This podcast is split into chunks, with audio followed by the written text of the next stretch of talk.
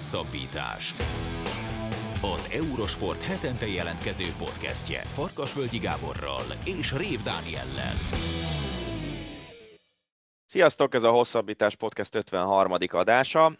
Benne a műsor első részében a foci BL-lel foglalkozunk, kialakult ugyanis a negyed döntők párosítása és a sorsolás is elkészült, úgyhogy tudjuk, hogy eh, melyik nyolc csapat áll majd eh, a BL Serleg felé vezető úton, és milyen úton lehet eljutniuk a BL Serlegig.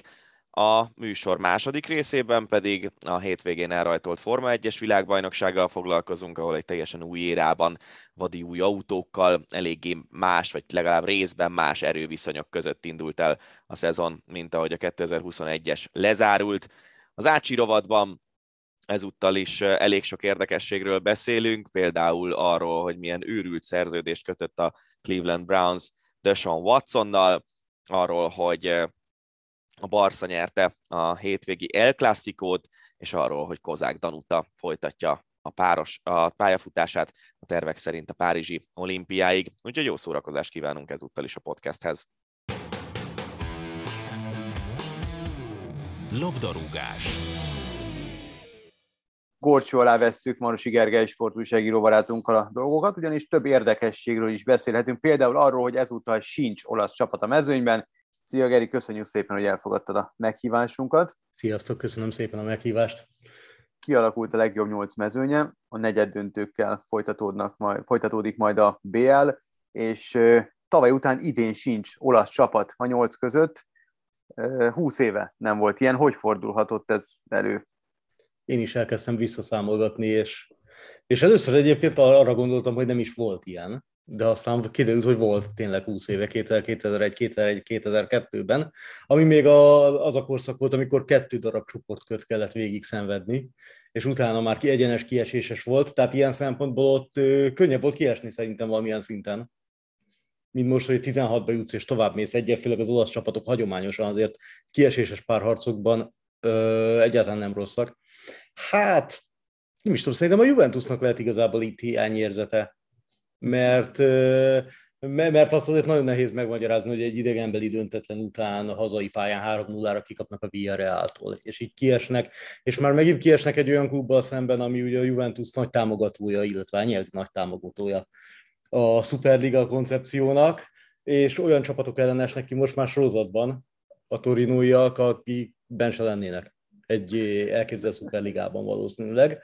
Tehát ilyen az ő mércéjükkel mérve közepes csapata, de hát nyilván, hát ha a történelmet, meg európai sikerességet, meg befektetett pénzt, meg minden megnézünk, akkor is a Villarreal, meg a Juventus az nem egy kategória, a Juventus az egy szuperklub, a Villarreal az nem egy szuperklub, a Villarreal egy nagyon jó spanyol csapat, de nem szuperklub.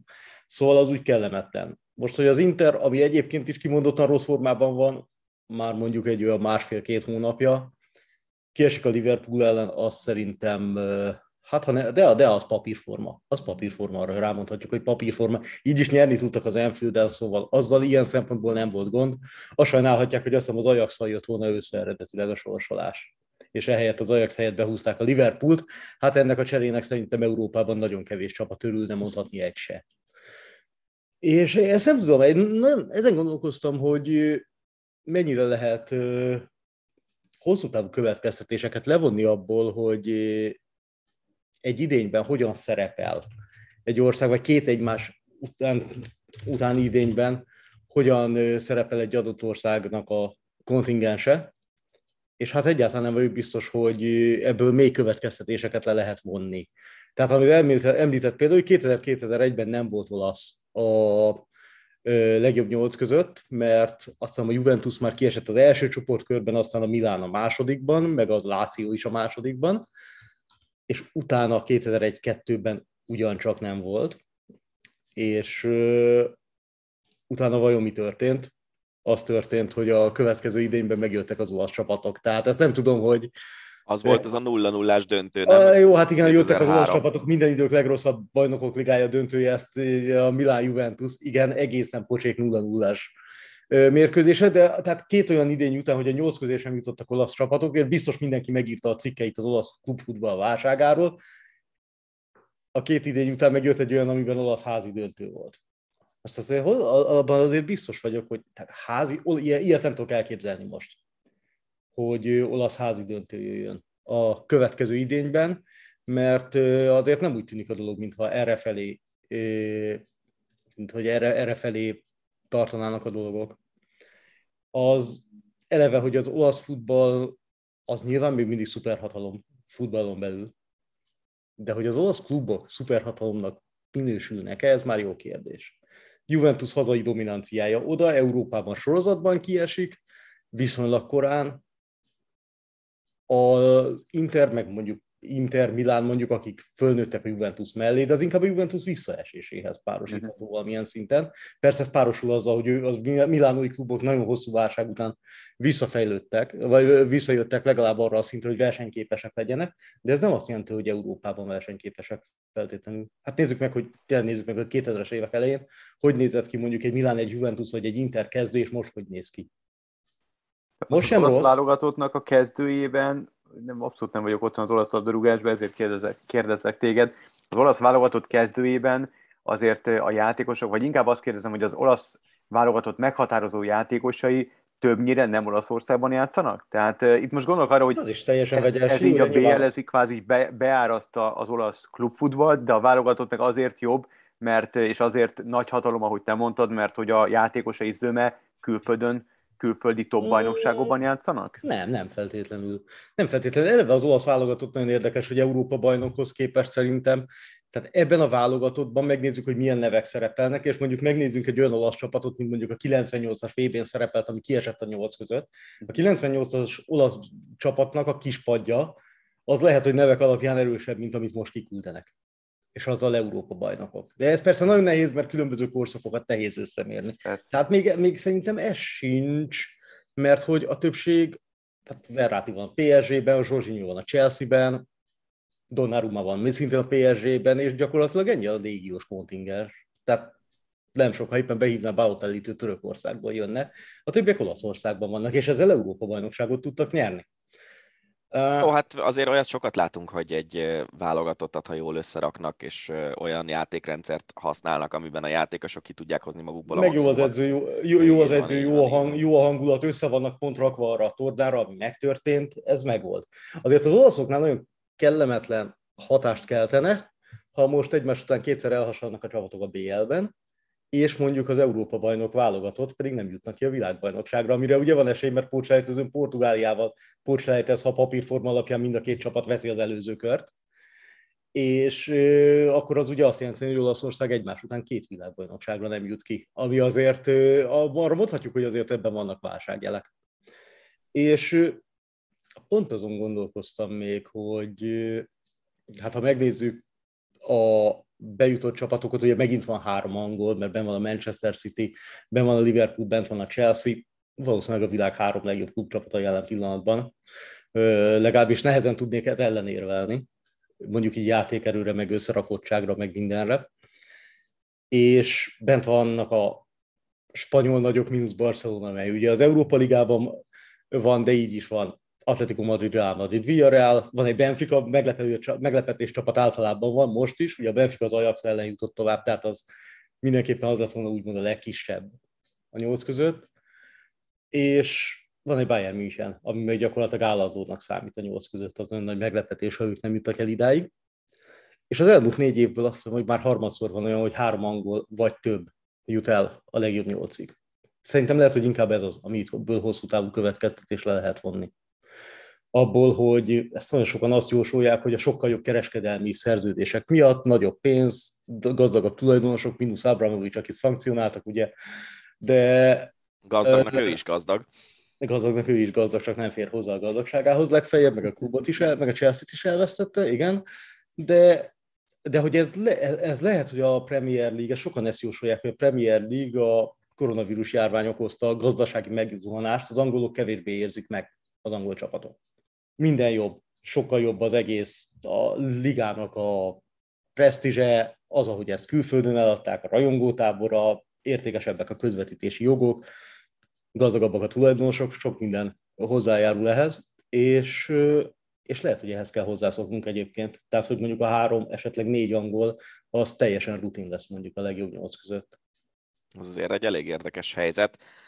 Mint ahogy az is egy elég érdekes helyzet, hogy ugye két olyan párharc is összejött, ahol angol-spanyol párharcot fogunk látni, ráadásul ezek egy ágra kerültek ezek a csapatok, a Manchester City a Chelsea-vel, az Atletico Madrid a Real Madriddal. Ez az erősebb ág? Mert hogy a túloldalon a Bayern, a Liverpool, a Benfica és a Villarreal szerepel, ez. de hát e, e, e, ez, de hát csak azért, mert mondjuk a Benfica Villarreal az szerintem azért gyengébb, mint mondjuk itt a idézőjelben gyengébbnek tűnő nem is tudom, Atletico Madrid a gyengébbnek nevezhetjük egyáltalán. Atletico Madrid, Real Madrid, és ez a gyengébb valószínűleg. Ha a BL színvédővel meg a Manchester City-vel hasonlítjuk össze, igen, szerintem ez az erősebb ág. És hát a Manchester City, Atletico Madrid, a Manchester City, ha valakinek nem örül szerintem, akkor az Atletico Madrid a csapat, amely egyáltalán nem érdekelte soha semmikor, amióta Simeone az edző, hogy az ellenfél mennyit tartja a labdát, mennyit támad. Nagyon szép játszogassatok, igen, 0-1, jó az nekünk persze. Előbb-utóbb úgyis elkapunk titeket, szóval arra Atletico Madridra pont rá lehet futni, és mintha, mintha összeállnának e, idén, vagy ebben az idényben elég sok problémával küzdöttek, és most azért, mintha javulna azért valamennyire a helyzet, de azért ott nagyon meglepődnék, hogyha nem a Manchester City jön neki jobban azért egy két meccses párharcból, bár tudjuk, hogy például Guardiola be van oltva negyed döntőzés ellen, vagy legalábbis ilyen két, két meccses párharcokban hajlamos belesülni néha. Másik a Chelsea Real Madrid meg azért, meg a Chelsea Real Madrid meg azért teljesen kiszámíthatatlan nekem, mert a Chelsea úgymond a most a vevőjéért is hajt. Tehát egyrészt én nagyon kíváncsi lennék, hogy hogy készülsz úgy, hogy a klubod vezetőjét, aki ráadásul tényleg közel áll a klubhoz, kvázi elveszik tőle a klubot, tudod, hogy el lesz eladva valakinek valamikor, valahogy nem tudjuk, hogy egy, nem tudom, közismerten nyilván rendkívül demokratikus szaudi média cég veszik meg esetleg a chelsea vagy valami hasonló. Nyilván a szereplésed az fölfelé viszi ennek az üzletnek az értékét valamilyen szinten, meg vonzóbbá teszik a klubot, nem tudom, hogy van ebből valamilyen nyomás. A másik a Real Madridot meg én nem értem, tehát az, hogy, az, hogy előbb a Paris Saint-Germain ellen teljesen szürreális módon megfordítanak egy meccset, és ö, egzisztenciális krízist okoznak körülbelül Párizsban ezzel. Úgyhogy a, úgy, hogy a PSG az nem is tudom, szerintem a két meccsen 150 per, 180 percből 150-ig jobban játszott, aztán így eltűnt és leverték őket, mint vakapohara. És ugyanez a Real Madrid egészen rövid időn belül utána képes otthon kiütéses feleséget szenvedni a Barcelonától, és ezt magyarázza már nekem meg valaki. Azért jó a foci, nem? Hogy ilyen dolgok egyébként ezért, jó a foci, egyébként ezért jó a foci, nyilván. Csak ebben ebben nehéz. Real Madridról meg egyébként is közismert, hogy a bajnokok ligája az nem tudom, az valami, mint amikor Obelix-et beledol, Obelix, vagy nem Obelix, hanem Asterix fel, felhajtja a varázsitalt az Asterix és Obelixben. Ugye Obelix nem kaphat meg, kicsi korában beleesett. Asterix meg fölhajtja, és egyszerre szuper erős lesz, és a Real Madridnak néha ilyen, hogy a, meghallják a bajnokok ligája himnusz, és így három szintet lép mindenki, dagad, erőtől dagadó állattá változik a pályán. Vigyázz azért, és, hogy milyen csodaital fogyasztással gyanúsítasz meg. Teljesen legális, teljesen legális módon bajnokok ligája himnusz dopingolja őket. De hát most, né, de, de most tényleg nézd meg, mondjuk egy Modric, az mit hajtott a Paris Saint-Germain ellen, és mondjuk mit csinált a Real Madrid középpelye a Barcelona elleni bajnokin. Mhm. Nagyon Isten. jó helyről nézte a körülöttük szaladgáló sárga mezes Nem, hát mintha, mintha két teljesen más kicserélt motiváltsági szintre, nem tudom, pörgésre, mint a teljesen más két csapat. Jó, hát mondjuk azt, azt hozzá kell azért tenni, hogy a Reálnak olyan előnye van a spanyol bajnokságban, amiben ez a vereség még bele is fért, még hogyha presztis szempontból nyilván nem fér bele egy Barca elleni otthoni 0 Hát igen, a 0-2-t még meg lehet magyarázni, a 0-4-et azt azért viszonylag nehezebb. Igen, de mindenképpen ez az erősebb ág, és de, de, de azt nem feltétlenül mondom, hogy innen jön az, akit a legnagyobb esélyesnek tartok. A Bayern tartod a legnagyobb esélyesnek ezek szerint? Nem, én a, a, leg, a nem, én, nem, én a Liverpool. Én a Liverpool. Szerintem, szerintem azzal, hogy a Liverpool a Benficával került össze, az nyilván egy ilyen szinte parádésnak számító sorsolás, mert azt nyerniük kellene. Olyasmi lesz, mint a City kellene. Sporting, hogy valami nagyon sima első meccsel el tudja intézni ezt a Én nagyon, szeret, nagyon szeretném, ha az lenne, én erről, er, erről írtam cikket, hogy egyre több az ilyen kiütéses, és, és tényleg hát most is a, hát a pont a Bayern München Salzburg elleni mérkőzését nem fogják sokszor visszanézni Salzburgban az eredmény tekintetében. Nem hiszem, hogy annyira sok kevés lesz, de azt nagyon könnyen elképzelem, hogy így összesítésben mondjuk egy nagyon sima Liverpool, tehát három plusz gólos összesített Liverpool siker. Jobban meg lennék lepve, ha szoros lenne, mint ha ez lenne belőle.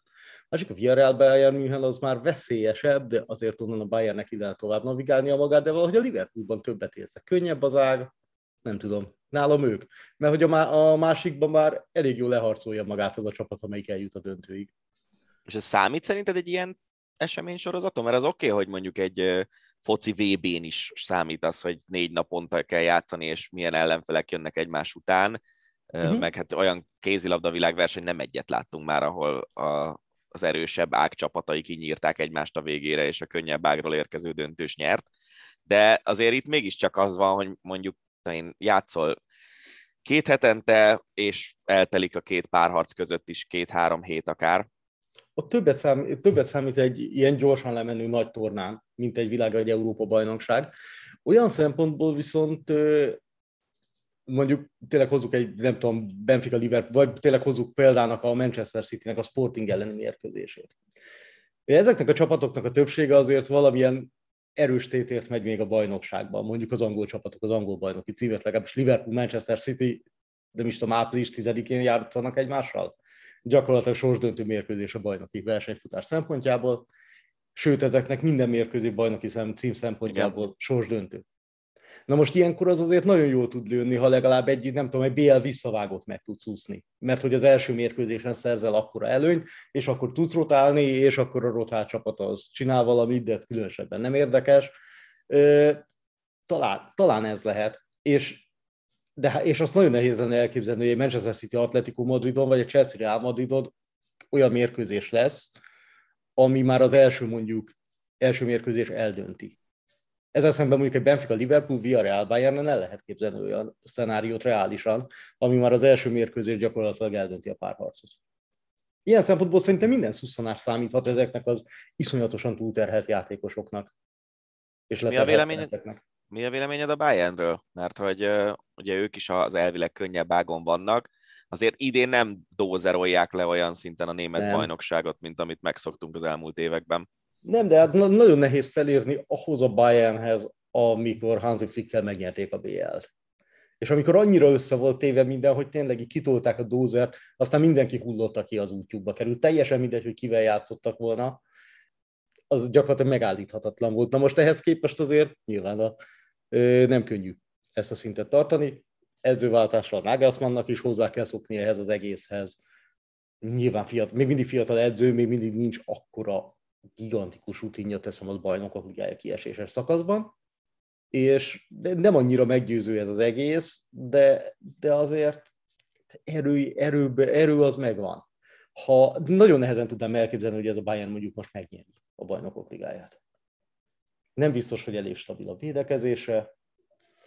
Egy Lewandowski sérülés szokás szerint a legrosszabbkor jöhetne nekik azért az, az, az nagy problémákat okozna, a keret mélysége az megint csak, tehát megnézzük, hogy mondjuk Manchester City-nek milyen mély a kerete, meg a Bayernnek az mondjuk nem ugyanaz, vagy egy Chelsea-nek is akár. Összejöhet nekik, de igazából ez, e, e, ebben még nem érzem. Lehet, hogy mondjuk egy vagy két év múlva. És azt gondolod, hogy a Villarreal meglepheti a Bayern-t? Azért Unai Emery, ha már arról beszéltél, hogy Nagelsmann nem rendelkezik akkor a tapasztalattal, hát ő a nemzetközi porondon is óriási tapasztalatokkal rendelkezik, és valahogy mindig képes váratlant húzni, és mindig képes óriási meglepetéseket okozni, és pont az, amit elmondtál a bayern kapcsolatban, a, nálam azt mondatja, hogy a Villarreal képes lehet a meglepetése. Pont azért, mert nem mély a Bayern kerete, pont azért, mert, mert elképesztően függnek Robert Lewandowski-tól. Hogyha van Lewandowski, akkor oké, okay, ha nincsen, akkor, akkor kilövi ott a gólokat Szóval most nyilván túlzok, Azt de, el, el, de én ebben a párharcban abszolút érzem a meglepetés szagát. Abban lehet, abban lehet meg most tényleg az, hogy a Villarrealnak az előző körben el kellett menni Torinóba, és nyernie kellett, és így kellett tovább jutnia, és elment, és 3-0-ra leverte a Juventus-t. Ezek után azért így mentálisan nem valószínű, hogy sok blokk lenne a csapatban, azt, azt megnézve, hogy ki kellen kell játszani. Tehát ha a Juventus-t így ki tudod ejteni, most függetlenül attól, hogy az olasz klubfutball biztos nem a legfényesebb óráit éli, de nem fognak az égvilágon senkitől megijedni, meg azért a Villarrealnál is van ilyen Real Madridos hatás, hogy a, meghallják a bajnokok ligája, vagy az Európa Liga himnuszát, és hirtelen, hirtelen irgalmatlan jók lesznek, vagy még jobbak, mint, normális körülmények között. Ez, ez nagyon érdekes, hogy ez régóta így van náluk, nem? Tehát még a, a Rikelme féle Villarrealban a Villarreal, is A Villarreal összességében ez. nekem hihetetlen, hogy egy ilyen kisváros, ilyen viszonylag kicsi csapata, ennyire sokáig marad ilyen magas szinten, nyilván vannak hullámvölgyeik, de akkor is sokáig marad magas szinten, és Európában nagy vadakat tud vadászni, és ott tud lenni, hát Nézzük, ha megnézzük a többi várost egyáltalán, ahonnan jöttek, tehát tényleg Lisszabon, Liverpool, Manchester, Madrid, még egy Madrid, München, London, Villarreal. Igen. És hát azért, azért ez, nem, ez nem is egy kategória esés, hanem ez ilyen két-három kategória esés azokhoz, azokhoz a metropoliszokhoz képest. Villarreal 50 ezres város. 50. Igen. És hát ez Magyarországon minden, is van egy... Ez, ez mindenre kihat, attól kezdve, hogy a játékosodnak a, nem tudom, a csábított játékosod felesége inkább Londonban szeretne vásárolni, vagy maga a játékos, mennyire vonzó maga a környezet, azért Villarreal nem tud ilyeneket, ez nem szuperklub, nem Hát azért a spanyol ajánlani. tengerpartot tudja adni. Jó, azt tudja adni, de hát Lehet, hogy, lehet, hogy van, olyan, van olyan játékos feleség, aki inkább Villarrealban élne, mint Manchesterben. Ez elképzelhető, hogy van olyan, akinek ez fekszik, de azért de nem is, tényleg, nem is a feleségekre szűkítsük le, hanem maguk a, maga a csábítási készsége nagyobb egy olyan, vagy két csábítási képessége szerintem nagyobb egy olyan klubnak, aminek tényleg nagyobb a neve, azt lehet várni, hogy minden évben legalább versenyképes lesz a bajnoki címért, ez nem, ez nem áll a Villarrealra, nyilván, hogyha a Villarrealhoz igazolsz, akkor akkor mi a reális maximum? Spanyol bajnokságban dobogóra állsz, egyszer-kétszer, és egyszer-egyszer van egy nagy bajnokok ligája, vagy elmenetelés. És esetleg megnyered az EL-t. És ennyi. Szóval ez egészen elképesztő, hogy ilyen helyről, ilyen magasra, és ilyen gyakran. Szerintem azért ők nagyon sok ilyen úgymond semleges maguk mellé tudnak ezzel állítani. És egyébként, ha már Emerit említettük, akkor azért Emeri edzői rehabilitációja az igen sokat tesz a Villarreal ennek érdekében, mert hát őt tényleg könyörtelenül gúnyolták Angliában a szurkolók. Azt kell mondanom, hogy a média ugyanúgy benne volt, és ami a munkát a Villarrealnál végez, a sokat mondó, sokat mondó mosolyokat ereszthet el az utóbbi időben. Ezt egyébként én nagyon szeretem, én nagyon szeretem látni az ilyen úgymond leírt edzőket, akik így vissza tudnak kapaszkodni igen, ez jó sztori mindenképpen. Igen. karrierjük további részében, mert talán azt is mutatja, hogy nem hülye az az edző, és ma nagyon, nagyon hajla, könnyen hajlamosak az emberek azt mondani, hogy hát fú, alkalmatlan, nem lehet, izé, ilyen klubnál nem lehet, abszolút nem odavaló, nem elég jó ezen a szinten, vicc ez az ember, stb. Aztán kiderül, hogy lehet, hogy nem vicc ez az ember, mert valamiért csak oda jutott, és lehet, hogy a következő csapatnál megint igazolja, csak éppen mondjuk rosszkor volt rossz helyen. Vagy tényleg esetleg még az a kabát egy számmal nagy volt.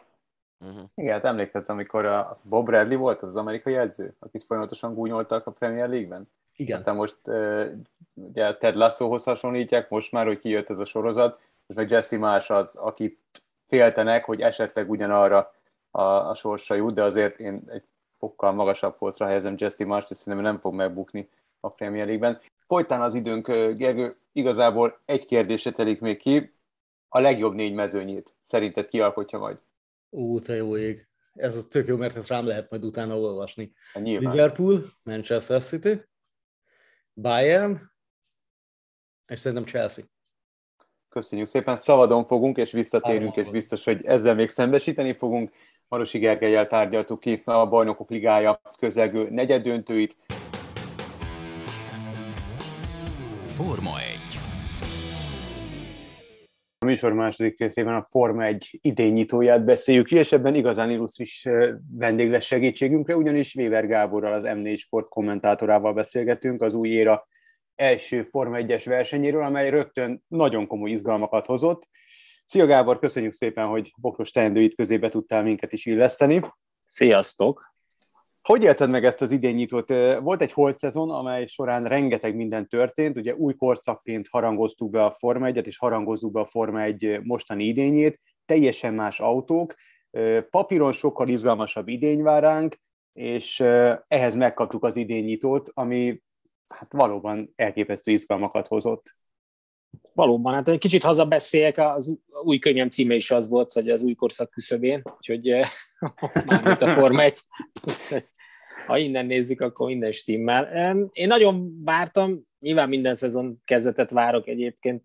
Jót tesz ez a néhány hét kikapcsolódás persze télen, picit sok uh, tud lenni a Forma 1, mert jóból is megállt a sok, mint tudjuk, és ugye ez december közepéig ment tavaly, ráadásul nem kis izgalmak mellett, úgyhogy uh, nem mondom, hogy január közepéig, január második feléig nem, nem éreztem egy kis fe, megkönnyebbülést, meg úgyis télő olimpiáztam is közvetítési szempontból, de azért februárra már engem is úgy megint kezdett az a tudat, mint megvan az érzés, amikor vágod vissza a centit, és akkor na most már mikor kezdődik, mikor kezdődik, úgyhogy uh, nyilván autóbemutatókat keveset láttunk, vagy nem mindenki mutatott meg uh, lényeges dolgokat, a teszteken már valamivel több látszott, de igazából a teszteken sem látszott annyi, mint máskor mert hogy annyira sok minden változott itt a szabályrendszerben, és tényleg tudom, sokat beszéltük róla, mindenki így harangozta be, de szerintem sokkal úgy voltak vele, hogy na majd hiszem, ha látom, hogy ez tényleg ennyire új éra lesz, de szerintem maximálisan hozta azt, ami ebbe kódolva volt, ami, ami egy ilyen mértékű változásban alapvetően általában bekövetkezik, hogy nem, nem marad ugyanaz a sorrend, hogy picit megborul az egésznek az összképe, és nem csak az, hanem a,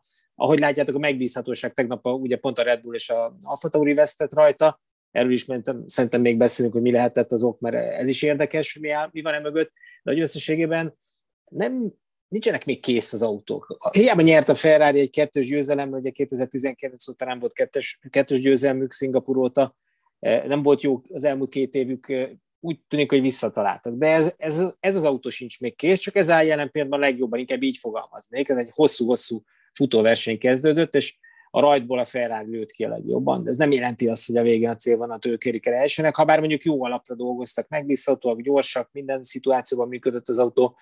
A Red Bull a, a, a gyors, de aztán a futam végére nem megbízható, a Mercedes meg a megbízható, de lassú élcsapatot hozta tegnap, és akkor még ott vannak a középmezőnybe feltámadók, szóval csomó minden megkarodott, megkeveredett, és nagyon sokat fog ez még változni az évad során, mert pont azért, tehát olyan mértékűek ezek a szabályváltozások, hogy ahogy valaki ráérez az új autójára, hogy elkapja a fonalat, rájön, hogy mitől kezd el működni, az nagyon-nagyon lépett előre, sokkal nagyobbakat, vagy nagyobbat, mint amennyit az eddigi évek során, vagy az előző éra során.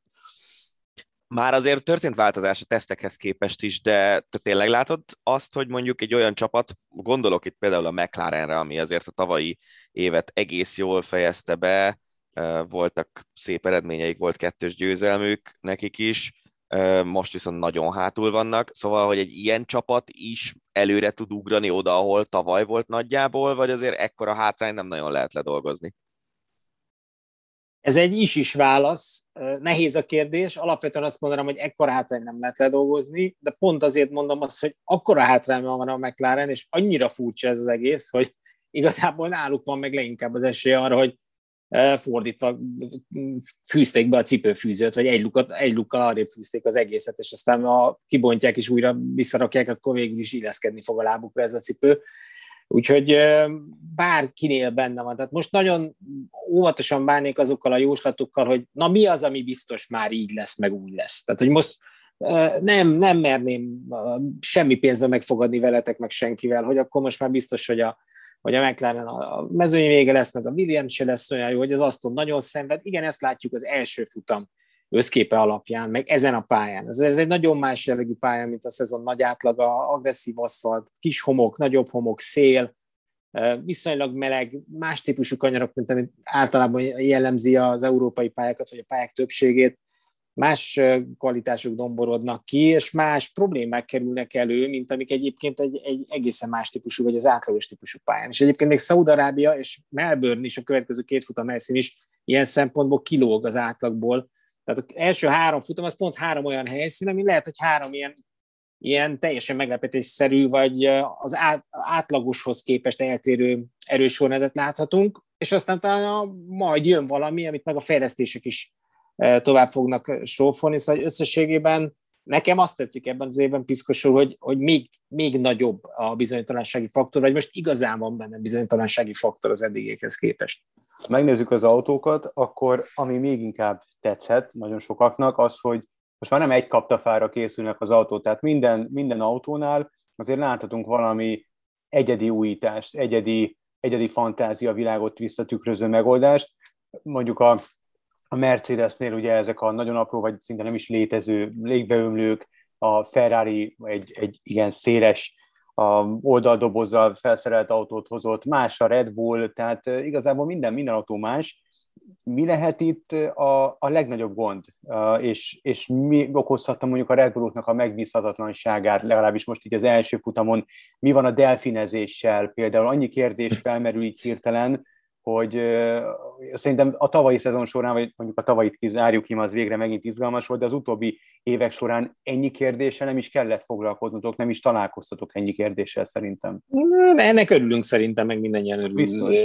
A, a, a szurkolók, akár ti is, akár én is, vagy még a csapatok maguk is, főleg akik jól állnak mondjuk, de alapvetően ami az első felvetésedre a válasz, hogy az első évet írjuk, és ezért tíz különböző elképzelés, tíz különböző autó. Jövőre már nem lesz tíz különböző autó. Uh-huh. Három év múlva meg lehet, hogy mindegyik egy irányba fog tendálni, a legjobbnak tűnő irányba, aztán lehet az is, hogy marad két-három olyan megoldás, ami sosem dől majd el, hogy igazából melyik működik jobban, de egyébként én ezért is élvezem ezt technikai szempontból ezt a szezon, mert valóban látszik, hogy bármennyire is szűknek és nagyon szabályozottnak nézett ki a 2022-es technikai szabályrendszer, elképesztő színes módon oldották meg a csapatok, a technikai eh, igazgatók, a mérnökök, eh, és ezen még évközben is persze jönnek módosítások. Szokás szerint, mm, ahogy mindig minden évben van, most is elindul már az egymásról lenézegetés, tehát a következő fejlesztési lépcsőkön már megjelennek olyan megoldások, amit valaki először mutatott be még február tájékán,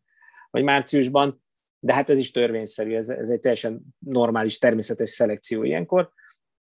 És uh, egyébként meg delfinezésre visszatérve, ez is egy olyan jelenség, ami ugye 40 évvel ott volt a Forma 1 amikor utoljára ez a ground effect, ez a talaj hatást kihasználó éra volt. Ugye nem arról van szó, hogy eddig nem használták a fenéklemezt az autó alatti levegőáramlást arra, hogy leszorító erőt generáljanak. Egyszerűen csak a sík padlólemezzel nem lehetett ilyen mértékű leszorító erőt generálni az autó alatt. Tehát eddig is fontos volt, eddig is komoly százalékban részt vett az autó tapadásában, és nem kicsi részben. Tehát itt ne azt képzeljétek el, hogy háromszorosára nőtt a padlólemeznek a jelentősége, csak mondjuk másfélszeresére nőtt az eddigiekhez képest, viszont az egy olyan extra arányváltozás azzal együtt, hogy közben butítottak a hátsó szárnyon, levették a többi pici elemet, ami egyébként mind segített terelni, és extra leszorít generálni a levegő mozgásával, összességében az arányok változtak meg, és miután van az autók alatt ez a két Venturi csatorna, amiről olyan sokat beszélek, de sose látjuk, mert ugye fejre kéne álljon valamelyik autó, hogy igazából szemléletes legyen, hogy ez hogy is néz ki. Ez a két fordított szányprofil, ami a versenyző mellett két oldalt gyakorlatilag az első kerekek hátsó részétől egész a diffúzorig végigfut. Ez két nagyon hosszú fordított szányprofil, és ez, ez annyira agresszívan termel leszorító erőt, hogy ettől van ez a pattogó mozgás, amikor elér egy bizonyos saját frekvenciát, az autó saját frekvenciát, a levegő áramlási sebességes. Ugye minél közelebb kerül az aszfalthoz, annál, annál tehát önmagát generálja, annál nagyobb leszűrítőrét generál, annál jobban közele szívja az autót, és amikor már leér a padlólemez, akkor van egy pont, amikor már egy, egy ilyen öngenerál, ahogy, ahogy a hidak is berezonálnak bizonyos szélerőségre, hogyha nincsenek jól megszerkesztve, megtervezve, itt ugyanez a helyzet. És ugye nem azért szenvedik ezt el, mert nem tudnak vele mit kezdeni, hanem azért szenvedik el, mert annyira kicentizik azt, hogy a lehető legnagyobb leszorító erővel menjenek, hogy gyakorlatilag túl sok leszorító erőt generálnak, és most ezt kell visszavágdosni, hogy picit túltervezték az autókat ilyen szempontból a fenéklemezt, és most butítani kell, de mennyire? Tudod, ez a mennyit veszel el? Az a jó, aki csak éppen néhány századot veszel, vagy azon a határon tudja tartani, ahol még épp nem jelentkezik ez a, ez a jelenség, aki, aki, de hát ezt persze nem lehet így patika mérlegen eh, mérni, mert nagyon sok minden befolyásolja a futómű merevség, a széliránya, a napi eh, hőmérséklet, a hőmérséklet a változás. Most eh, a futamon belül volt 4-5 fokos aszfalt hőmérséklet ülés, egy Form autó már ezt is megérzi. Annyira nem mindegy, hogy a levegő éppen milyen sűrű az adott rétegben, az adott légrétegben, az autó halad, és ezekkel mind kalkulálni kell, és, és erről beszélek, hogy annyira újak ezek a konstrukciók, hogy ezt még nem ismerték ki egyszerűen. Nagyon érdekes ez számomra, hogy itt vannak ezek a csapatok, amik nyilván vannak ugyan anyagi lehetőségekbeli különbségek, de azért mindannyian vannak annyira gazdagok, hogy a világ legokosabb mérnökeit meg tudják fizetni. És, és mégis ezek a mérnökök ennyire különböző módon gondolták azt, hogy a miénk lesz a leggyorsabb autó, mert ugye adott egy szabályrendszer, azt tudták előre már azt hiszem két évvel ezelőtt, három évvel ezelőtt, hogy 2022-től milyen szabályrendszer alapján kell az autókat építeni, volt idejük kidolgozni mindenféle számítógépes szimuláción átküldeni az autókat, hogy mi lesz szerintünk a leggyorsabb, és aztán nagyon különböző megoldásokhoz jutottak, és ráadásul ilyen problémákba ütköztek, amiket nem is sikerült megoldani időre. Ez, ez ennek szerinted mi az oka, hogy, hogy ennyire okos emberek mégse tudtak ö, valami olyan, hogy mondjam, standardet kitalálni, hogy na jó, tuti ez lesz a leggyorsabb, mindenkinek ilyen autót kell építenie. Hát úgy, vannak dolgok, amik nem olyan egyszerűek, hiába van sok okos ember, és hiába fejlődik a tudomány megállás nélkül. Akármennyi pénzt adhatnál a világ legjobb orvosainak, hogy egy éven belül fejleszük ki a rák ellenszerét, valószínűleg nem jutnál vele semmire. Tehát van, vannak olyan kihívások, vannak olyan kérdések, amihez még több idő kell, és valószínűleg pontos válasz soha nem fogsz rá kapni. Ilyen helyzet a levegő áramlása egy, egy szilárd test körül, ami ráadásul nem is szilárd, mert rugalmasan e, alakot vált egyébként a, a levegő hatására, menet közben minél nagyobb tempó van, nem is lehet egyébként, mert előbb-utóbb, hogyha nincs bizonyos rugalmasság, akkor elkezd eltörni és ha kinéztek egy repülő ablakán menet közben, akkor látjátok, hogy a szárny is mozog. Tehát, hogy azért furcsa lenne egy merev szárnyú repülő, az, elő, az biztos, hogy leullanna az égről hamarabb, mint egy pici rugalmassága bíró. Itt ugyanez a helyzet, ráadásul ugye szándékosan beletervezik, és ugyan rendkívül sok mindent tudnak már az áramlestanról, a levegő mozgásáról, akár 20-30 évvel ezelőtti állapotokhoz képest is, de nem tudják tökéletesen szimulálni. Nagyon közel kerülnek hozzá, sokszor írtózatosan jó a korreláció, de néha nagyon mellé megy. És és ugye ők is számítógépes adatok, meg a szétcsatorna mérések alapján dolgoznak, de aztán, hogy a valóságban mit csinál az autó, az úgyis csak a pályán derül ki. És elég, ha egyetlen tényező megváltozik, amit a számítások közben nem vettek figyelembe, lehet, hogy teljesen más irány kezd kialakulni, és elkezd máshogy működni az autó, és ehhez kell a gyakorlati tapasztalat, hogy ezt kiismerjék, hogy ezt meg tudják oldani, és ehhez még most túl korán van, mondom szerencsénkre, mert annyira béna lett volna egy olyan évkezdet, amikor minden autó tökéletesen működik, nincs egy meghibásodás sem, nincs egy probléma sem, és nézzük egy tökéletesen köröző mezőnyt, most végre volt benne egy kis változó, és még marad is jó ideig egyébként.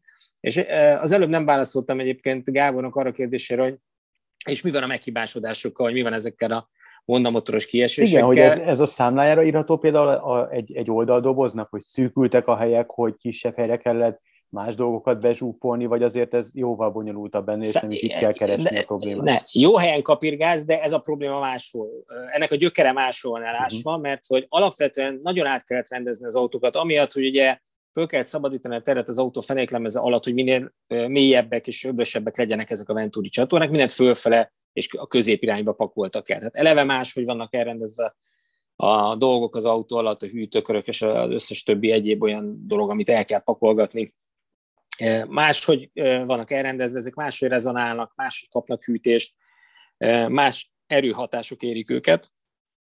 De ez a probléma, ami tegnap a Hondákkal volt, ugye három Honda motoros meghibásodás volt, abból kettő Red Bull, egy Alfa Tauri. Az Alfa Tauri ez egy független dolog, állítólag egy MGUK meghibásodás, vagy igen, MGUK meghibásodás volt, tehát a, a kinetikus energia visszanyerő rendszer hibásodott meg, illetve annak a hűtésével ott probléma, és az kapott lángra. A Red Bulloknál pedig üzemanyag ellátási probléma volt, ugye erre sokan felvetették, hogy hát elfogyott az üzemanyag. Az, azért nem fordulhat elő, mert egyrészt még sok volt hátra, amikor jött a biztonsági autó, és ilyenkor a biztonsági autós fázis alatt mindenki spórol, ilyenkor mindenki visszatekeri a motort, és bőven marad üzemanyag. Tehát eh, ebbe már csak ezért sem futhatott a Red Bull. Ha ez egy végig szágúdos verseny lett volna, és az utolsó körökben két Red Bull kiáll, akkor, akkor gyaníthatunk, hogy lehet, hogy elszámolták a fogyasztást, de ez a mai világban, amikor gramra látják az üzemanyag fogyását, eleve elképzelhetetlen, vagy nagyon nehezen elképzelhető, itt meg jóval hamarabb jöttek a gondok. Ez, ez egy központi e, egységesített alkatrész hibájának tűnik, de egyelőre csönd van róla. A pedok, pedok plegykák szerint e, a helyzet az, hogy már a tesztek során, meg a hétvége elején is gond volt a, a benzinpumpával, a központi benzinpumpával, három benzinpumpa van a Form autókban, egy kis nyomás, ugye ezek közül kettő bent van a tankban, az üzemanyag tartályban. Ugye az egyik az üzemanyag tartály aljáról kisnyomáson szállítja a gyűjtő tartályba, ami tulajdonképpen a benzintankon belüli kis tartály, oda szállítja az üzemanyagot, és ott a központi benzinpumpa, ami viszont egy egységesített alkatrész, és a Magneti Marelli gyártja az egész mezőnek, kisorsolják minden hétvége előtt, hogy ki melyiket használja, ugyanúgy, ahogy az átfolyás mérőket, amiket 2014 óta használnak, amivel az FIA ellenőriz, és utána így szállítja az 500 báros nyomásra működő nagy nyomású benzinpumpázó, ami már a tankon kívül található a befecskendező sor fölött. És ez az a benzinpumpa, ez a központi benzinpumpa, ami állítólag meghívásodott, amivel gond volt már a teszteken is, más csapatoknak is, és ami miatt szombaton plusz egy órát adtak a csapatoknak a Park Fermé, tehát már a zárt parkoló, ahonnan már nem lehet kivenni az autót, és nem lehet módosítani, nem lehet hozzá nyúlni. Hivatalos FIA körlevél ment ki, fönt van megtalálta az FIA weboldalán, hogy plusz egy órát kapnak a csapatok arra, hogy ezt a központi benzinpumpát ellenőrizzék, ha szükségük van rá. Tehát ez már egy beszédes dolog, és nekem az is egy, egy beszédes tényező, hogy úgy gyakorlatilag két körön belül állt meg, vagy három körön belül állt meg a két Red Bull, úgy, hogy már nagyon alacsony volt az üzemanyag szint a tartályban, tehát a, gyanúsan egyforma körülmények között halt meg ugyanaz az alkatrész a Red Bullokban, a, ami azt mutatja, hogy itt van valami olyan hibahatár, vagy van valami olyan gyártási tervezési probléma ezzel alkatrészre, ami bizonyos üzemanyag, alacsony üzemanyag mennyiségnél és kellő melegedés követően, ugye ez a, nem áll fönn ez a probléma időmérő, mert ott nem melegszik, olyan, olyan sokáig nem húzatják. Ugye maximál, maximum járatják a rendszer, de egy-egy körre mennek ki, aztán visszajönnek. Itt viszont ugye folyamatosan kapja másfél órán, két órán keresztül a rendszer a terhelést, és lehet, hogy ezek együttes hatására a rezonanciával, meg az alacsony üzemanyag szinttel együtt valamilyen problémát generálnak ennél a, ennél az egységesített alkatrésznél, és ezt még nem jelentették be, és a csönd nekem gyanús olyan szempontból, hogy már rég megtudtuk volna, ha más hiba van. Rég kommunikálták volna. Az, hogy a Red Bull nem mond semmit, az nekem inkább azt mondatja velem, hogy tudják, hogy ez egy központi probléma, megbeszéltek házon belül az csapatokkal, az FIA, vagy most előbb nézzék meg, hogy mi lehet, mert ez másnak is kiesést okozhat a következő futamokon, és majd valami olyan dolgot kommunikálnak, amikor már tudják, hogy a Marelli hogy fog változtatni ezen, ami esetleg megoldja a problémát. Mindenesetre ez nem hozza vissza már a Red Bull elveszett pontjait, de ez is benne van egy ekkora szabályrendszer változásban, módosításban, és mindezt úgy mondom, hogy ezek csak a pedok plegykák, tehát hivatalos információ nincs még erről, de uh, ezek azért általában 90-95%-ban pontosak szoktak lenni. Éppen emiatt, amiket elmondtál, hogy ugye nagyon újak az autók, nagyon kevés dolog az, ami nagyon kis dolgokon is múlik az, hogy tökéletesen működik-e valami, vagy nem nagyobb lesz a fluktuáció idén, mint amit megszoktattunk az elmúlt években? Gondolok itt arra, hogy lesz-e olyan csapat, ami leuralja a szezont, mennyire fognak majd változni az autók akár egyik hétről a másikra, attól függően, hogy mondjuk egy gyorsabb vagy egy lassabb pályán mennek, ez mennyiben befolyásolja majd a különböző csapatok eredményességét, változékonyabb lesz a Forma 1, mint amihez hozzászoktunk? Biztos vagyok benne, ez teljesen így van. Szerintem a mező minden szintjén óriási lesz a mozgás, a fluktuáció jó szóra. A 2009 nem tudom, mennyire emlékeztek vissza, az az utolsó nagy szabályváltozás autót építésileg. Ugye Brown volt végül a világbajnok, illetve Jenson Button, de úgy, hogy az év elején lenyomtak mindenkit, mint vakaporrat, és az év második felére kezdtek visszaesni, és a Red Bull lett a legjobb autó.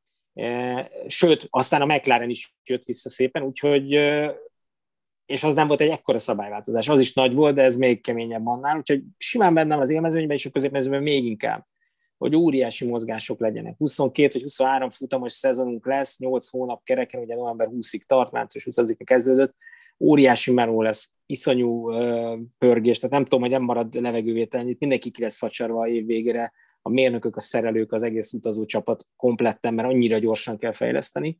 És van is benne rengeteg tartalék. Nem tudom, hogy uralhat-e valaki, a Ferrari nagyon jónak néz ki, de nem véletlen mondtam el azt, hogy nagyon más pályákon kezdődik a szezon, mint amilyen átlag utána jön. Látszik, hogy a Mercedesben azért biztos van potenciál, mert vannak olyan adatok, telemetri adatok, olyan pici, apró részei, amiből látszik, hogy azért ebben az autóban lenne tempó, van tempó, Ugye a motorerő szempontjából a Mercedes egyértelműen visszább lépett, hátrébb lépett az eddigiekhez képest, de azért nincs nagy lemaradás. Az autó pedig eh, gyakorlatilag ilyen békjóba futó, gátfutónak néz ki körülbelül, aki valahogy átszenvedi magát a, a gátakon, de azért az igazi tempója még nincs meg, és ezzel együtt is látszik, hogy ez az autó gyors lehet. A Red Bullt nagyon visszafogta egy olyan probléma, amit nem láttunk igazán a verseny közben, vagy csak épp, hogy voltak rá utaló jelek. Az, hogy gyorsabban fogytak a gumiaik, az egy dolog, picivel kisebb beszorító erővel is mentek, ezért volt az egyenesbeli nagy tempókülönbség sokszor, és ezért tudta Ferrari jobban kezelni a gumiait, de amit mi nem láttunk igazából, az egy olyan verseny folyamatos rádiózás volt az első köröktől, amivel Verstappen szenvedett leginkább, hiszen ő támadta folyamatosan löklet, vagy legtöbbször, hogy a fékeik túlmelegedtek a Red Bulloknak, és nem kicsit. Tehát megállás nélkül a fék hőmérsékletével kellett játszaniuk, és emiatt nem tudott elég közel menni, nem tudott igazán támadni. Nagyon sokszor kérte a mérnöke Verstappent, hogy lazábban menjen a féktávokra, ne használja annyira a féket, tovább gurulós fázisokat használjon, tehát gyakorlatilag ne menjen el a maximális féktávjáig, hagyjon benne, és ez mind-mind köridő. És hogyha ezt figyelembe veszitek, hogy egyébként olyan három-három-négy másodpercnél soha nem tudott jobban meglógni Lökler, Ilyen szempontból úgy, hogy egyébként Verstappen a féket óvva próbált támadni és menni vele, és erre volt egy nagyon érdekes utasítás a Giampiero Lambiázinak, Verstappen mérnökének. A egyik kerékcserét követően annyit mondott neki, hogy most két köröd van támadni, és utána óvni kell a fékeket. Tehát, hogy ennyire be volt határolva Verstappen, és ehhez képest alig maradtak el a Ferrari tempójától, úgyhogy már ez önmagában azt mutatja, amit mutattak egyébként a tesztek is nagy átlagban. Egyébként a Red Bull tempója az valamivel valószínűleg a Ferrari előtt lenne, Verstappennel mindenképp, de ezt most nem láttuk, ezt nem láthattuk teljes valójában kibontakozni, és ettől volt az, hogy inkább a Ferrari-nál Löklerrel láttuk minimális előnyt. De ez pályáról pályára is változhat, de tény, hogy ha tartalékot nézel, akkor szerintem most a Ferrari gyönyörűen maximalizálta a lehetőségeit Bahreinben. A Red Bullnál maradt a tempóban is, és nyilván pontszerzésben egy csomó, hiszen nulláztak, tehát ott volt ez a technikai probléma mindkét autónál, de alapvetően ez egy Ferrari Red Bull versenyfutás lehet most az elején, az első futamokon, és simán lehet, hogy a következő két verseny Verstappen nyeri, és akkor meg Leclerc követi ilyen távolságból, meglátjuk. De ahogy a Mercedes elkezdi megoldani a gondjét, és ez egy nagy kérdés, hogy mikor. Nem az a kérdés, hogy megoldja-e, hanem hogy mikor oldja meg. Ha csak az év felénél, akkor már, akkor már mindegy. De ha mondjuk három-négy futamon belül megoldják, vagy valamikor május környékére, akkor még visszajöhetnek a meccsbe, és ne felejtsétek el, az is egy érdekes világbajnokság, amikor mondjuk az első felét uralja két csapat, és a második felétől meg egy harmadik lép előre, és a másik kettő próbál minél több pontot szerezni mögöttük, hogy valamennyit tartson az előnyéből.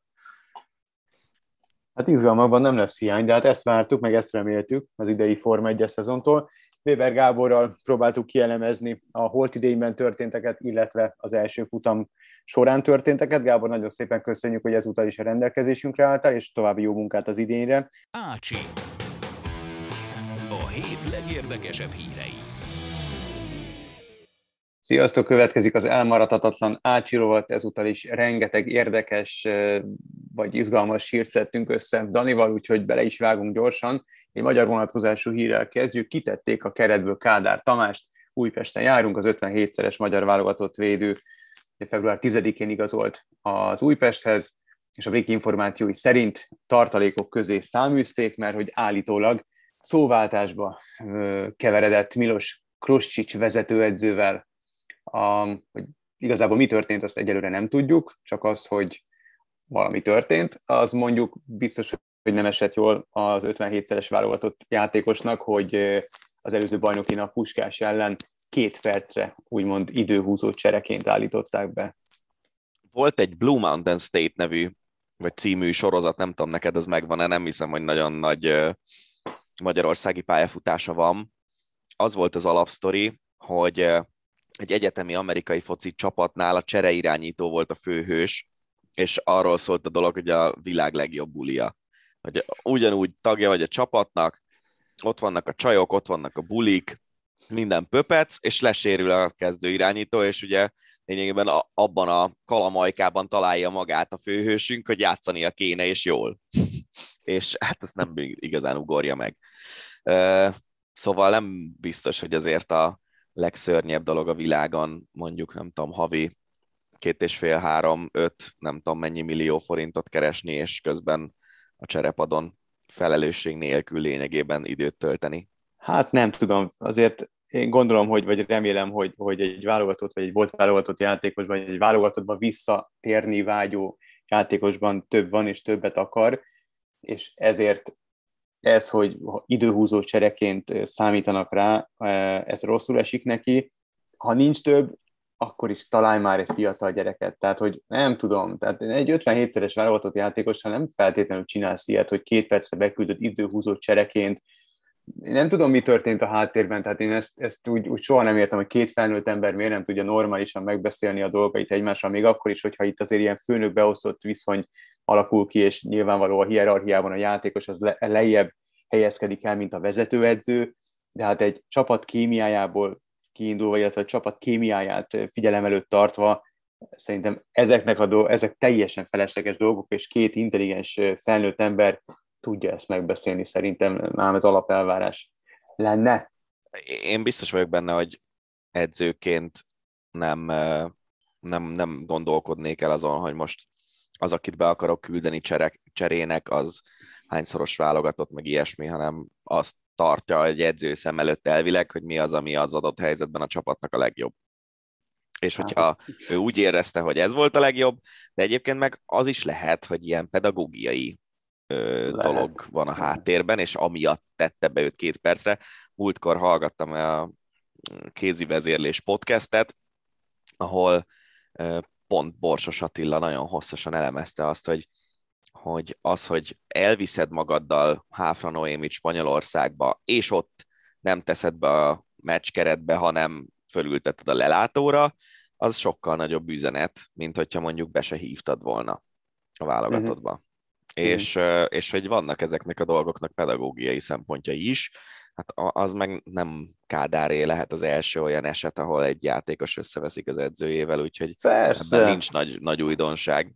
Persze, meg hát nyilván, hogyha meg kőprofi vagy, akkor meg ezt, ezt vedd le arccal, és, és azzal bizonyítasz talán a leginkább, hogyha befogod a szádat, beülsz, beállsz a sorba, és csinálod, és a két perc, akkor két perc, csak valahogy ez, ez én úgy gondolom, hogy az ilyen sztorik, azok, azok mindig a, a, hogy mondjam, a végén a csapat látja kárát szerintem, mert ügy van, mert ügy lesz belőle. Akkor nem, hogyha ez egy olyan pedagógiai dolog, amiből a többiek azt látják, hogy itt nincs kivételezés, itt akkor fogok én is lehetőséget kapni, hogyha oda teszem magam, hogyha normálisan viselkedek, és a többi, és a többi. Uh-huh. És tényleg ugye nem tudjuk a dolog hátterét, tehát simán elképzelhető, hogy Kádár úgy érzi, hogy ő mindent megtesz azért, hogy bekerüljön a csapatba, és az edző pikkel rá, de hogyha ha abból a szempontból nézed a dolgot, hogy az egész csapat kohéziójának mi tesz jót, lehet, hogy az. Vagy legalábbis lehet, hogy adjuk meg az edzőnek azt, hogy az edző úgy gondolja, hogy ezt tesz jót a kohéziónak. Hmm. Nem tudom, hogy ez így van. Hát, üzenet értéke biztos van. Az biztos. Na, maradunk a labdarúgásnál. Szoboszai Dominik a következő hírnek a főszereplője. Nem játszik mostanság, ugyanis a Lipcsében, a, amióta Dominico Tedesco érkezett a Lipcsei csapathoz, azóta hát egyrészt a csapatnak jól megy, ugyanakkor ezzel párhuzamosan Dominik kevésszer lép pályára, mást favorizál a vezetőedző, nagyon homót, illetve az ő rendszerébe két védekező középpályásnak, két ilyen rakkolós középpályásnak mindenképpen szerepelnie kell a csapatba, és így nincs a középpályán hely. Elől meg a gólrugó, gólokért felelős játékosok nagyon jó formában vannak. A, és akkor itt jön képbe a szövetségi kapitányunk, Marco Rossi, aki érdekes gondolatot osztott meg a rádió Kiss Kiss Napolinak, mi szerint jó neve van ennek a rádiónak. jó neve van. Mi szerint Szoboszait vihetné mondjuk a Napoli csapata, mert hogy Lipcsében nem túl boldog. Ugye csak a rendkedvéért 2021. januárjában 22 millió euróért igazolt a Salzburgtól Leipzigbe, és rögtön bejátszotta magát a, a csapatba, volt egy, egy kellemetlen sérülése, akkor, akkor kiesett a csapatból, de amúgy 31-szer lépett pályára, és szerzett 8 gólt, és van 6 asszisztja, viszont amióta Tedesco megjött, ez december 9, azóta 16 meccsen háromszor ült a padon, egyszer a keretben sem volt, többi mérkőzésen pedig átlagosan kicsit többi 40 percet játszhatott. Úgyhogy nem, nem feltétlenül boldog jelen pillanatban a legmagasabban a legtöbbre tagsált magyar válogatott labdarúgó, és igazából én megkérdeztem Hajdúbi Pistit, ugye kollégánk az Eurosportnál, hogy hogy lehet ezt a helyzetet, és nyilván semmiféle kulisszadikot nem árulok el, mert Pistivel sokat szoktunk fociról beszélgetni, amikor ben van így a kollégák, és, és Pisti, és azt mondta, hogy szerint ez a Napoli sem feltétlenül lenne egy jó irány, mert hogy nem feltétlenül azt a fajta focit játsz, amelyet Dominik favorizál, vagy amelyikben Dominiknak kijönnek a, a képességei, és és ő úgy gondolja, hogy lehet, hogy akkor lesz majd Szoboszai Dominik helyzete, akkor javul, ha a, mondjuk akár Dani Olmót a, elviszi egy másik csapat, mert hogy komoly érdeklődés van iránta, El és a. Lipcse valószínűleg, valószínűleg el is fogja adni, Igen. és akkor azért megkönnyebbülhet Dominik is, illetve mi is, hiszen azért nagyon fontos lenne, hogy a magyar válogatott legjobb játékos az folyamatos játék lehetőséget kapjon a világ egyik legerősebb bajnokságában, ahol amúgy abszolút megállt a helyét. Nyilván a kritikusok azt hozzák fel vele kapcsolatban, hogy ő nem védekezik, és a mai korszerű labdarúgás nem bír el több ilyen játékost egyszerre a pályán, mint például lásd Paris Saint-Germain. Igen, és azért nehéz dolga van, hogyha Dani Olmo a posztársa, mert Dani Olmo a spanyol válogatottban többször kezdő, mint nem. Tehát, hogy azért más szinten mozog egy kicsit ő, mint, a, mint ami egy átlagos magyarnak a szintje. Az biztos, hogy nem jó, hogyha nem játszik. Ha én mondjuk jobban örülnék, hogyha itt is ki tudná harcolni magának a játék lehetőséget, de mint, mint hogy úgy jut valaki játék lehetőséghez, hogy arra vár, hogy a másik eligazoljon, aki, aki elveszi előle ezt a játék lehetőséget. De ja, nem tudom őszintén meg fogja, szóval nem, szerintem ki fogja harcolni, és szerintem be fog kerülni a csapatba, amit én biztos vagyok, vagy amit én nem látok, de ettől függetlenül megtörténhet nyilván, az az, az, az, hogy eligazol, mert eddig olyan szisztematikusan, okosan, intelligensen intézték a pályafutását, ugye Eszterházi Mátyás a, a menedzsere, és a, az ő nevével fémjelzett iroda egy olyan tervszerű um, építkezés zajlik a pályafutásában, hogy én nem hiszem, hogy ők ugrabugrálni fognak most. Nincs is igazából semmi nem, nem mutat arra, hogy kéne ugrálni, tehát hogy semmi. különben is, hogyha Dominik nem játszik, akkor majd átveszi a szerepét a válogatottban stílusos Kálmán barát. Oké. Akkor menjünk tovább. Heti Cristiano Ronaldo idézettel kezdem. Minden elismerésem a 807 góljához, de Ronaldo nem tartozik a világ legjobbjai közé. Góllövő, igen. Remek csatár, igen.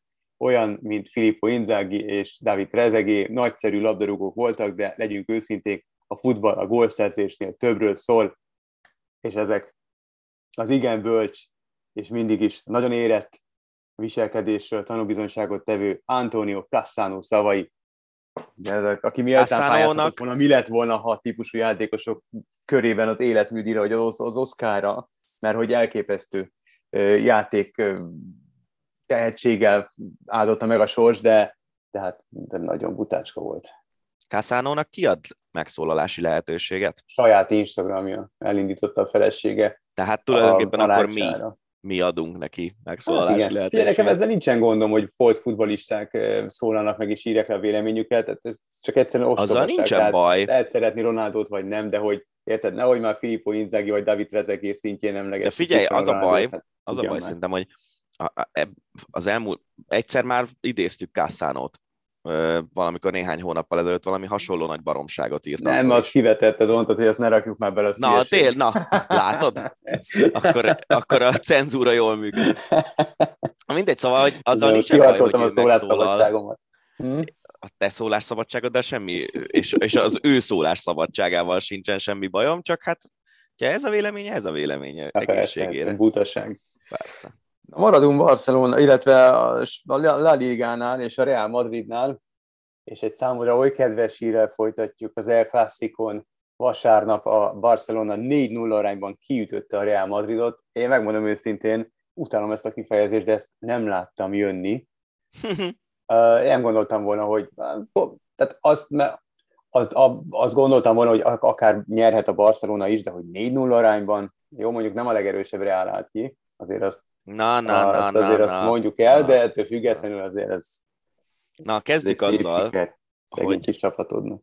hogy egy hazai El Clasicóra a klub történetének a 120. születésnapját ünneplő mérkőzésen, amire külön fekete színű mezt gyártat a csapat az Adidasszal, meg ilyesmi, arra tök mindegy, hogy melyik 11 játékos áll ki, az egy fontos meccs. Hát A, fontos, a másik része a dolognak meg az, hogyha a nyolcat rugott volna a Barca, akkor igazából nem nagyon szólhattak volna Mm. semmit. Ferran Torresnek volt két vagy három zicsere, amit kihagyott még a gólján túl, Aubameyangnak is volt egy pár, és, és igazából azért nem az volt, hogy, hogy a játék képe alapján ilyen felborult a pálya, hanem csak egész egyszerűen minőségibb helyzeteket tudott kialakítani a Barca. Sokszor három jó passzból. Közben azt éreztem, hogy ez olyan, mint hogyha tíz évvel ezelőtti El Klasszikót néznék. Ami nyilván nem egy rossz érzés Barca szurkolóként, meg úgy egyáltalán. Azt hiszem egyébként, hogy a negyedik gól az azért nagyon vitatható, és azt szerintem érdemes lenne átgondolni a labdarúgásnak, hogy azzal mit kezd, mert ugye a játék, az asszisztens fölemelte az ászlaját gól előtt, a játékvezető viszont nem fújt, hanem csak utána. És hogy elvileg ugye a játékvezető síp az, ami számít, amiről megtudhattuk a közvetítés során, hogy milyen típusú hányat adnak el belőle, és mibe kerül. Farkas Norbi közvetítette a meccsen. Bár ezt azt hiszem mondanom sem kellett volna, miután elmondtam, hogy a sípról ilyen információk kiderültek. Szóval szerintem ez nem egy jó helyzet, hogy a játékvezető asszisztens tényleg sokkal a gól előtt uh, már mutatta, hogy, hogy szerinte les volt, és a játékvezető nem fújt, és aztán utólag ugye így lehetett videózni egyáltalán, um, és egyébként nem volt les, két-két ilyen necces helyzet is volt, és egyiknél sem volt les és emiatt azt hiszem, hogy jogosan reklamáltak azért valamilyen szinten a madridi játékosok, hogy hát a játék, vagy az asszisztensnek az ászlaja az fönn volt, de hát tök mindegy igazából. Nem ezen múlott. Nem, nem ezen múlott. Maradunk a Reálnál, a Mindenki Ukrajnával van kampány részeként 1 millió euróval segíti az orosz-ukrán háború károsultjait. A Real Madrid, a klub több mint 13 ezer ruhadarabot, valamint sport és rekreációs felszereléseket adományoz ukrán menekülteknek, ez nagyon szép kezdeményezés. Jó Volt ilyen akció, hogy, hogy gólonként 250 ezer az El Clasico-ra? Volt ilyen akciója a Reálnak, hogy gólonként 250 ezer? De gonosz, majd elemedben vagy nagyon ma. Hát muszáj, érted? Évek óta még csak szerintem azon gondolkoztam, hogy, hogy olyan elklasszik, ahol tényleg ennyire domináns volt a Barca, az lehet, hogy 2015-6 környékén, amikor még ugye Neymarral nyert mm-hmm. egy mhm. BL-t is a Barca, akkor volt ilyen elklasszikó, szerintem utoljára nagyon jó volt nézni.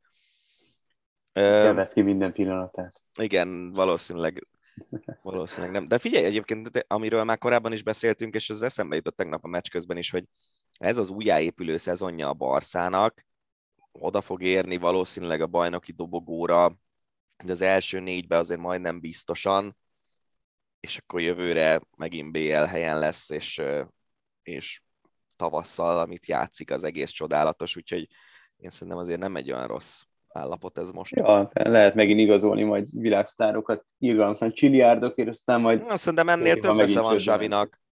Szerintem is amúgy. Azért az, hogy például Attól tudták azt, hogy Aubameyang és Dembélé milyen szinten érzi egymást, és összerakták őket, és tényleg az van, hogy Dembélé csinál egy cselt, és Aubameyang már úgy mozog, hogy pontosan tudja, hogy hova fog jönni a labda. Mm. Szóval azért ezek a dolgok számítanak a csapatépítésnél. Ja, így van. Dembélé, illetve Oba is újjáélet. Ez a sarkazás az nagyon kemény volt. Fú, de szép volt. Ja. Szeretem az ilyen, ilyen okos fantáziadús megoldásokat, amit így érzésből csinál egy játékos. A Chelsea, folytassuk a Chelsea-vel. Saudi média, közel-kelet egyik legnagyobb média birodalma is érdeklődés mutat a Chelsea iránt, meg akarják vásárolni Roman Abramovics-tól, és hát a jóik tudja, hogy most éppen kitől, mert hogy abramovics nem üzletelhet senki. 2,7 milliárd fontot fizetnének a Chelsea-ért. Igazából engem nem is ez érdekel, hogy kiveszi meg, hanem az lehet nagyon kemény, hogy most Chelsea játékosnak, vagy Chelsea alkalmazottnak lenni, tehát hogy igazából nem tudod, hogy mi lesz, és, és azért egy ilyen légkörben nem könnyű jól teljesíteni. Hát az jutott eszembe, amit meg a Borizű Hang podcastben hallottam, hogy úgy sajnálom őket, szegényeket, hogy milyen szörnyű dolog a háború, hogy szegény focistának most nem biztos, hogy lesz jövőre Ó, nyilván, csapata. jó, értem, hát, de figyelj, ez izé... Vannak, vannak fontosabb Azt dolgok. Arról nem tehet, hogy ő persze, nem, arról nem tehet, de figyelj, Londonban viszont... él a Chelsea labdarúgója, tehát Mindenkinek Viszont... a saját gondja a legnagyobb, de nyilván kellő empátiával kell viseltetni a másik gondja iránt, és biztos vagyok, hogy ott is azért uh, én nem, nem akarok általánosítani, de biztos vannak olyanok, akik kellő empátiát tanúsítanak az ukrán helyzettel kapcsolatban, de most érted, ebben a szituációban, tehát nekik is nehéz lehet, oké, okay, még akkor is, hogyha csiliárdokat kereső labdarúgókról van szó, de nekik teljesíteniük kell. Ők A bolti eladót ö, sokkal jobban sajnálom, aki, akinek most bezárták Nyilván a én is, Dani, a tehát erről nem, te, te, nyilván nem erről van szó, én is nagyon sajnálom, meg, meg én úgy gondolom, hogy sokszor ö, beszélgetünk ö, ilyen kényes, érze, ér, ér, na, érzékeny témáról is,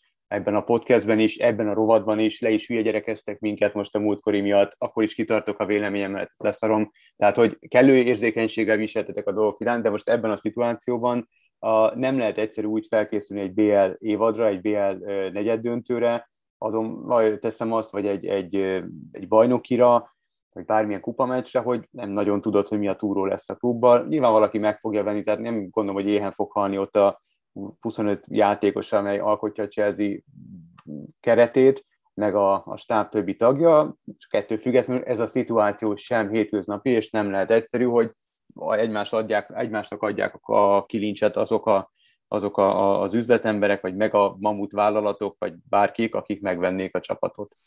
Számomra amúgy ebben a sztoriban sokkal keményebb annál, hogy most bizonytalanságban vannak valakik, az, hogy a Abramovics eladná egy szaudi befektető csoportnak. Tehát, hogy Hát ja, igen. ez nem kicsit ilyen csöbörből vödörbe Ha dolog? pont ezt akartam mondani, igen, hogy ott, ott azt hiszem, én is a Twitteren láttam ilyen bejegyzéseket, hogy most mitől lenne hirtelen sokkal legitimebb választás egy, egy oligarchánál mondjuk egy szaudi médiavállalat, média cég, ugye ott, ott gyilkolják halomra az újságírókat, ott Hát lefejeznek hetente. így van, így 80 van, embert, kiporják sárba az emberi jogokat, meg a női egyenjogúságra is magasról szarnak. Tehát erről is beszéltünk sokat, igen, tehát abszolút csöbörböldögbe, de hát ott a pénz egyenlőre. Vagy az orosz oligarcháknál, vagy a szaudiaknál, vagy vannak az Van amerikaiak, máshol csak lehet, hogy nem pénz. fizetnek annyit. van máshol is pénz, csak azt nem feltétlenül fociba akarják ölni, mert egyébként nyilván ugye ez, a, ez nem egy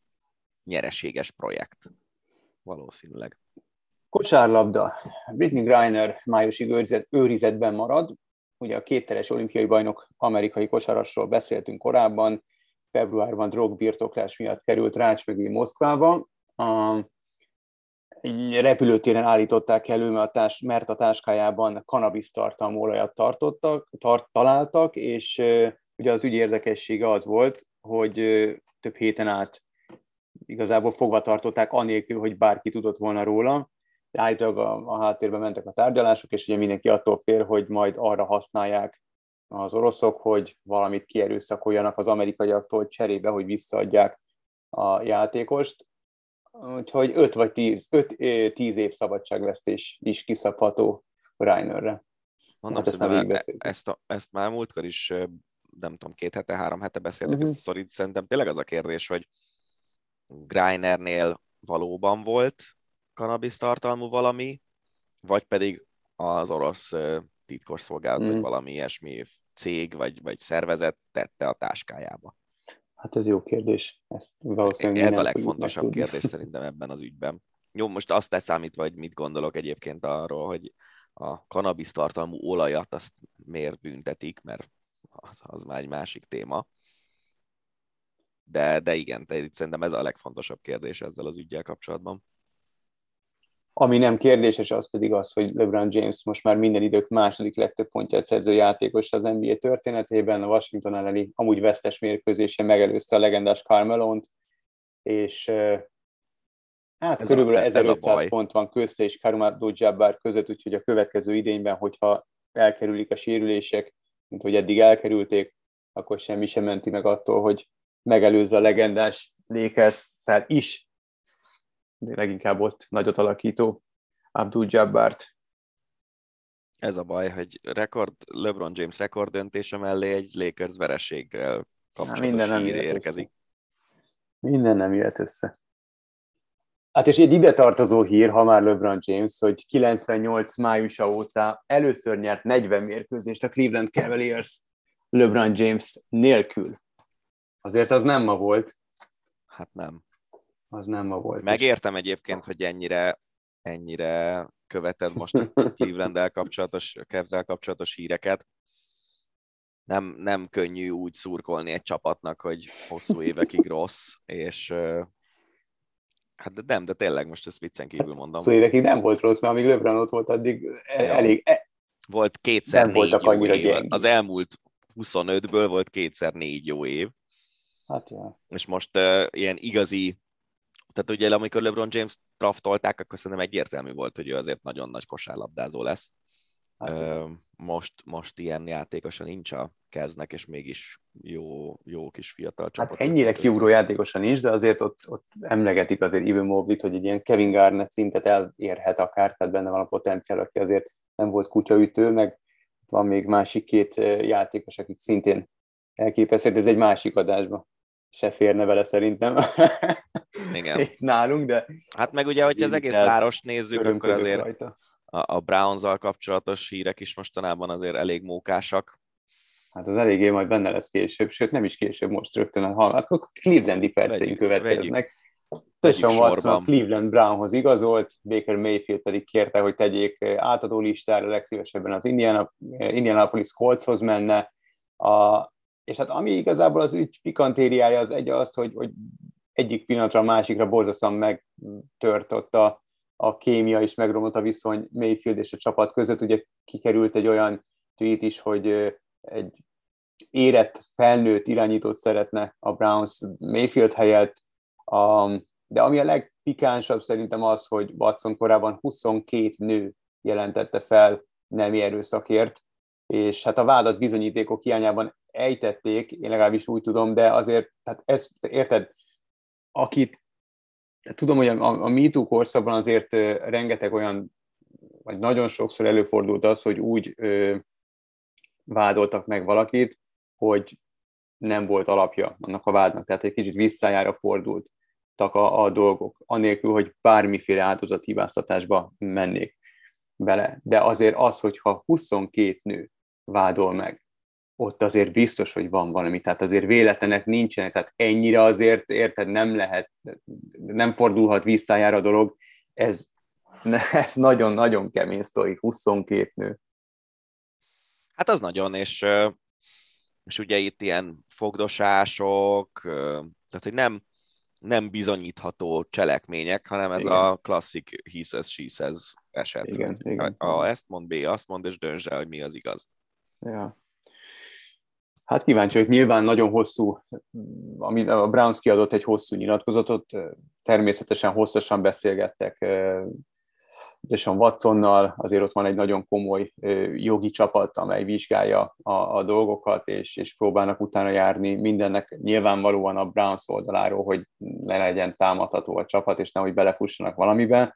Hát ja, de közben azért clevelandi emberek tüntetéseket rendeznek a Hát igen. tulaj, meg az edzőházánál, Igen. meg ilyenek. De figyelj, azt szerintem, ami ebben a, ha félretesszük ezt a, ezt a vonalat, itt azért egy nagyon fontos sportszakmai és csapatmenedzselési kérdés is fölmerül, hogy egyrészt ahhoz, hogy megkapják a játékjogát Deshaun Watsonnak, odaadtak Ja, igen. ugye, két első, meg két Há- már. Három. Három első első? körös, Bocsánat, három, három első körös, körös. második, meg egy ötödiket, azt hiszem. Na, tehát egy olyan szintű ö, draft választásokat adtak oda, amik hosszú évre, évekre ö, lényegében Deshaun Watsonhoz kötik a csapatot. És megfejelve mindezt azzal, hogy adtak neki egy teljesen garantált 230 millió dolláros szerződést. Hát nagyon akarták, és igazából a stadiont rárakták a pirosra. Tehát, hogy ez most Hát vagy igen. bejön,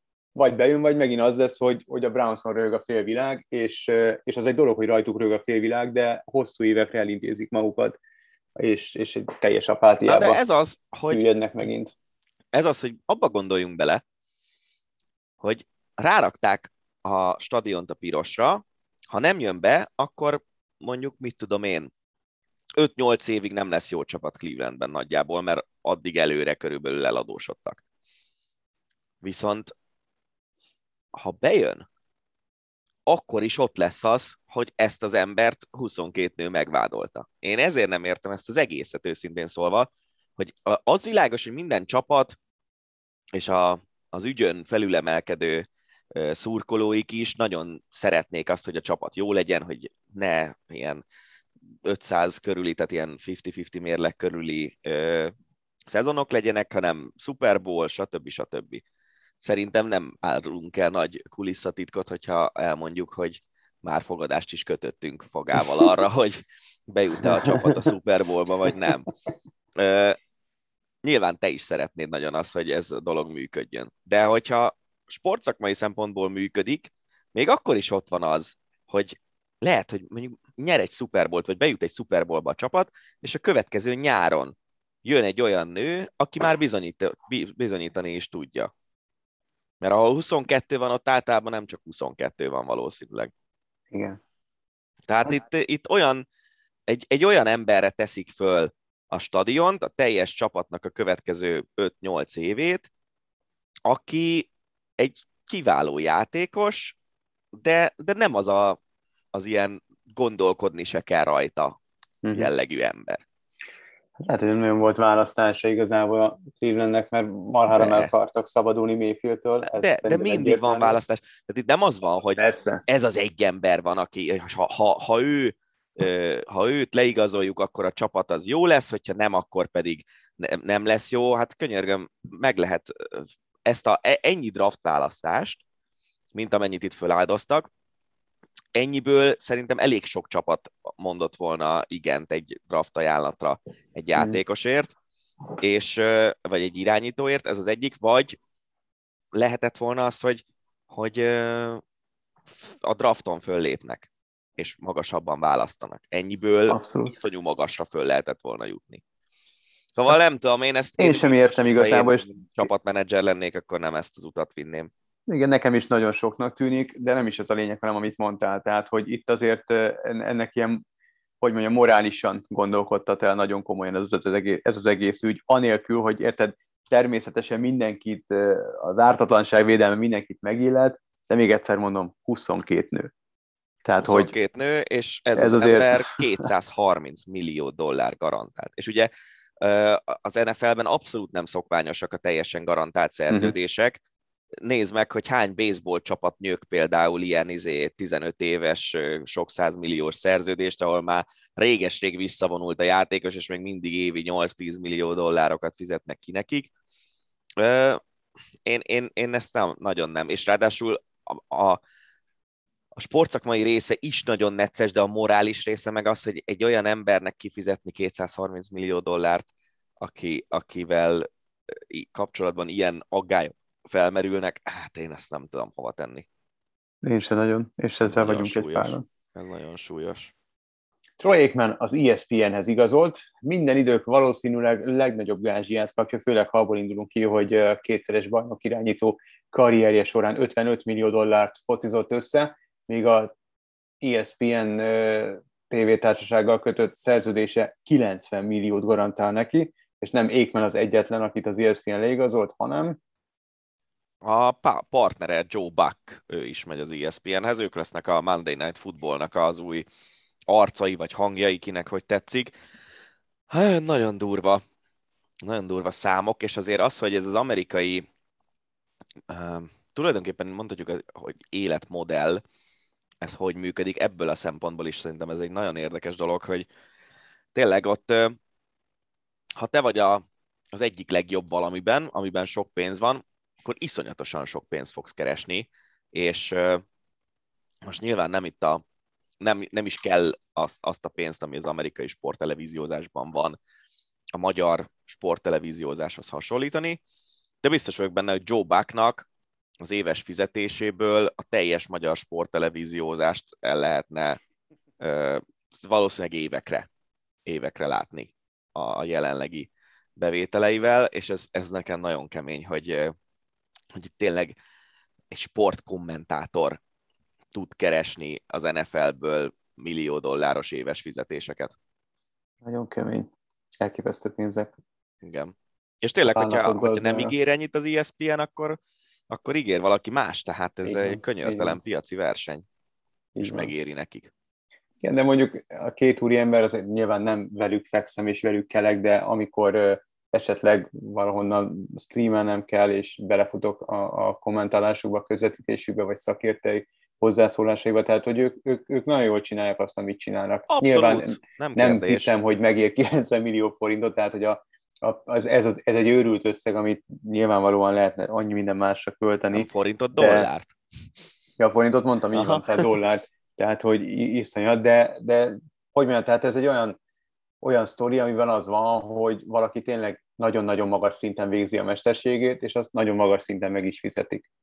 Igen, Úgy, csak ugye mégiscsak az van, hogy ez, ez szórakoztatás, és és hogy tényleg itt nem az van, hogy mondjuk életeket mentesz, vagy, persze, vagy persze. gyerekeket tanítasz a, a jövő generációját, meg mit tudom én, hanem, hanem szórakoztató ipar, és persze ugye a hollywoodi színészek is ilyesmi gázsikon vannak, úgyhogy ha ehhez hasonlítjuk, akkor, akkor reális a dolog, de, de nem tudom, tehát ez, ez, ez azért nagyon durva, hogy ilyen összegek hát repkednek. Így van, a így van. De hát azért, hogy mondjam, nem kell olyan messzire menni, mert elég, hogyha Magyarországon kapirgálunk, csak nyilván nem ilyen mértéketől az összeg, de a különbség az legalább ennyire pofátlan, hogy mondjuk egy magyar tanár mennyit keres, de bizonyos uh, televíziós szereplők, közszereplők mekkora gázsit tesznek uh, zsebre, tehát hogy igen, más a szín, nyilván 90 millió dollárról beszélünk, más a szín, de, de a sztori az ugyanaz szerintem.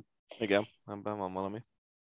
Kozák Danuta nem indul idén egy versenyen sem. Hosszú alapozásba kezd a Párizsi olimpiára Hütner Csaba, kajakkenu szövetségi kapitány szerint a hatszoros olimpiai bajnok kajakos legenda simán ott lehet még Párizsban, életkorától függetlenül. Hát ha valakiben biztos vagyok, hogy valakire rátenném a házat, akkor az Kozák Danuta, amit, amit ő eddig letett az asztalra, az garancia, illetve az a munkabírás, az az eltökéltség, az, az mind azt mondatja velem, hogy amit ő elhatároz, azt, azt többé-kevésbé össze is hozza. Igen, az, az biztos, hogy nem zsákba macska valószínűleg. Maximum az lehet, hogy minden sportolónál van egy olyan pont a pályafutása vége felé, amikor, amikor egész egyszerűen leesik. Azt szoktam mondani, hogy olyan, mint hogyha elmész a szikla széléig és leesel, tehát amikor a teste már nem képes azt a munkát elvégezni, amihez, vagy amire szükség van ahhoz, hogy valaki magas szinten sportoljon, és ez, ez nagyon változó, hogy kinél jön el, kinél mikor jön el pontosabban ez a pillanat, mert volt olyan, például volt olyan kerékpáros, mondjuk Mark Cavendish, akinél azt hittük, hogy ez az idő ez eljött, és aztán kiderült, hogy beteg volt, önbizalomhiány alakult ki nála, elkerült egy másik csapathoz, és négy szakaszt nyert a Tour de France-on. Tehát nagyon szurkolunk szerintem mindannyian Kozák Danutának, hogy Párizsi olimpiáig kitartson, és az ugye most már csak alig több mint két év, tehát Igen. nem egy nagyon hosszú idő. Igen, így van. És ha már olimpia, a párizsi fő, főpolgármester jelezte, hogy kitilthatják az orosz és fehér orosz sportolókat az olimpiáról az Ukrajna elleni orosz megszállás és háború miatt. Idézet következik, ami ma történik, Oroszországot nem igazán sorolja a békés országok csoportjába, Tani Assange, a szervezőbizottság elnöke visszafogottabb volt, ő azt mondta, hogy korai lenne még határozni a részvétel kérdésében. És ráadásul szerintem ez, ez egy tipikusan olyan mondat, amit egy politikus elmond, úgyhogy nem ő a, nem az ő fennhatósága a történet. Tehát Franciaország, mint ország dönthet arról, hogy kitilt a területéről valamilyen állampolgárokat. A Nemzetközi Olimpiai Bizottság dönthet úgy, hogy nem engedi az orosz meg a fehér orosz sportolók részvételét, de szerintem a párizsi polgármester ő nem dönthet úgy, hogy ő azt... Nem az van, Dani, hogy olimpiára városok pályáznak, nem országok? Tehát ilyen szempontból... Igen, de, de jogilag... Oké, okay, döntés, aha, döntéshozatal... Biztos, hogy, biztos, hogy rághatja, biztos, hogy rághatja a polgármester is, meg akár Esztangé is rághatják a, a nob fülét, meg, meg rághatják a, mit tudom én, Macron vagy a külügyminisztere, vagy mm. aki döntést hoz ilyen kérdésben, az ő fülét. Csak azt mondom, hogy ez nem az ő hatásköre. Mm-hmm. Tehát nálunk is Karácsony Gergely nem mondhatja azt, hogy Budapestre nem teheti be a lábát valaki, mert Budapest az nem egy olyan határok által ja, az így világos, védett terület, amit így le lehet zárni. Tehát most akkor izé az M1 héten nem jöhet be, de az M5-ös felül igen, vagy nem tudom. Mm. Most, ja, ja, ezért mondom, hogy így ilyen szempontból nyilván mindent megtehet azért, hogy kiharcolja, hogy az legyen, amit ő szeretne, de szerintem ő maga nem dönthet így saját hatáskörben semmiképp. Maradunk a témánál, ugye sokan bírálják a különböző sportági szövetségek döntését, miszerint az orosz és fehér orosz sportolókat nem engedik el indulni a háború miatt. ezzel egyet lehet érteni, vagy sem. Minden esetre a Wimbledoni tenisztorna szervezői gondoltak egy merészet, és más irányból közelítik meg ezt a dolgot. Orosz és fehér orosz teniszezők indulását elképzelhető, hogy a politikai állásfoglaláshoz kötik majd. Megint egy idézet, szükségünk van biztos idégre, hogy nem Putyin támogatói, és most egyeztetünk arról, hogy ennek kapcsán milyen állásfoglalást várunk el tőlük, mondta a sportminiszter Oroszország Ukrajna elleni um, fehér orosz támogatást élvező háborújára, úgyhogy hát kíváncsi hogy Dani Medvegyev, meg még van egy csomó más orosz játékos, meg a női mezőnyben is orosz-fehér orosz játékos, most ki kell állniuk, és el kell mondani, hogy hát én abszolút Putyin ellenes vagyok, és ellenzem a háborút. Úgyse fog megtörténni, mert vagy azért, mert egyetértenek a háborúval, vagy azért, mert rettegnek Putyintól, tehát, hogy nem tudom, tehát, hogy... Én, én, én, ezt, én ezt teljesen rossz iránynak gondolom. Tehát nem lehet ezeket a, a számomra negatív gondolatokat betiltani, hanem hülyét csinálni lehet a, a rossz gondolatok követői, vagy rossz irányzatok követőiből ilyesmit, de betiltás az sosem működött. Sosem működött. Nézd meg, nem. hogy mit tudom én, világ rengeteg országában tiltott dolog a holokauszt tagadás, aztán mégis van egy csomó ember, aki tagadja. Mm. Én sem érzem ezt jó vonalnak, nem tudom, az egész nyilván nagyon kettős, a, a, ahogy ezt múltkor is megbeszéltük. Meg mi van, hogyha jövőre már, jövőre már mondjuk, mit tudom én, valami olyan politikai jellegű gondolat, most mondok valamit, én a zöld színű emberek elfogadottságát meg kell erősítened ahhoz, hogy te Wimbledonban indulhass, mert a fű is zöld. Ja, ez olyan, oh. mint, tehát hogy egy kicsit túl gondolja magát, és kicsit túlságosan komolyan veszi magát Wimbledon meg a szervezők, hogyha ezt szeretnék tető alá hozni. Az, évek a Masters, hány, amikor hány bocsánatot olyan... kellett kérni a Tiger Woodsnak azért, mert megcsalta a feleséget. A Masters-től, meg az elnöktől miért kell bocsánat kérni a feleségétől nyilvánvaló, Igen. meg a szurkolótól közvelménytől, de hát most egy tornától. Még csak a, a feleségétől sem nyilvánvaló szerintem egyébként, de most, hogy Hát, hát az, hogyha Tiger Woods megcsalja a feleségét, lehet, hogy ők egy olyan kapcsolatban voltak, ahol ez nem nyilvánvaló. Nekünk kívülről szerintem nincs jogunk megmondani azt. Hogy ja, nem, de hogyha, van. érted, tehát hogyha most teoretikusan nézzük, akkor nyilván... Egy, elsősorban a feleségtől Elsősorban a családtól, meg a feleségtől, akiket megbántottál a cselekedeteddel, azzal, azoktól kell bocsánatot kérned, egy, egy torna és egy torna elnöke nem kérheti azt, hogy állják ki országvilág elé, és kérjél bocsánatot. Hát mi között hozzá? De érted, ez apáskodik egy torna szervező egy, egy világklasszis sportól előtt, és ugyanezt érzem ebben az ügyben is, hogy ezt nem kérheti Wimbledon érzésem szerint. Én is azt gondolom, és semmi ilyet, tehát most ez, ez egy, ezek magánügyek, hogy ki mit gondol. És, és innentől kezdve nyilván, hogyha ő ha mondjuk egy olyan sztori lenne, hogy van egy olyan orosz sportoló, aki folyamatosan a közösségi oldalain háborús uszítást végez, uh-huh. Az egy nehéz ügy, és arra szerintem meg kéne találni a megfelelő jogi megoldásokat, de hogy ha ő privátban valamit gondol, és valaminek, és annak az ellentétére kötelezik őt nyilvánosan, csak azért, hogy indulasson egy tenisztornán, én szerintem ez, a, ez tényleg az emberek gondolkodásának, a, a privát gondolkodásának a teljes megcsúfítása ez az ötlet. Abszolút, abszolút. Hát egy nagyon komoly és nagyon kényes téma következik. Múlt héten nagy port kavart eh, egy, eh, egy ügy az úszósport világában. Eh, Lia Thomas ügye. Thomas a Pennsylvániai Egyetem 22 éves transznemű úszója, aki indulhatott a nők múlt heti Divízió 1-es nemzeti bajnokságán Atlantában. Nagy fölényen meg is nyerte az 500 yardos gyorsúszó számot, 4.33-24-es idővel, ez 1,75 század másodperccel volt jobb, mint az olimpiai ezüstérmes Emma Wayent ideje. Ezzel ő lett az első transznemű úszó, aki divízió 1-es bajnokságot nyert az USA-ban. Férfiként született 2019 májusában kezdte a nemváltást, 19 őszén coming out az NCA jelenleg előírja, hogy a transznemű női sportolóknak egy évig hormonpótló terápián kell átesniük ahhoz, hogy engedélyt kapjanak a női versenyeken való részvételre.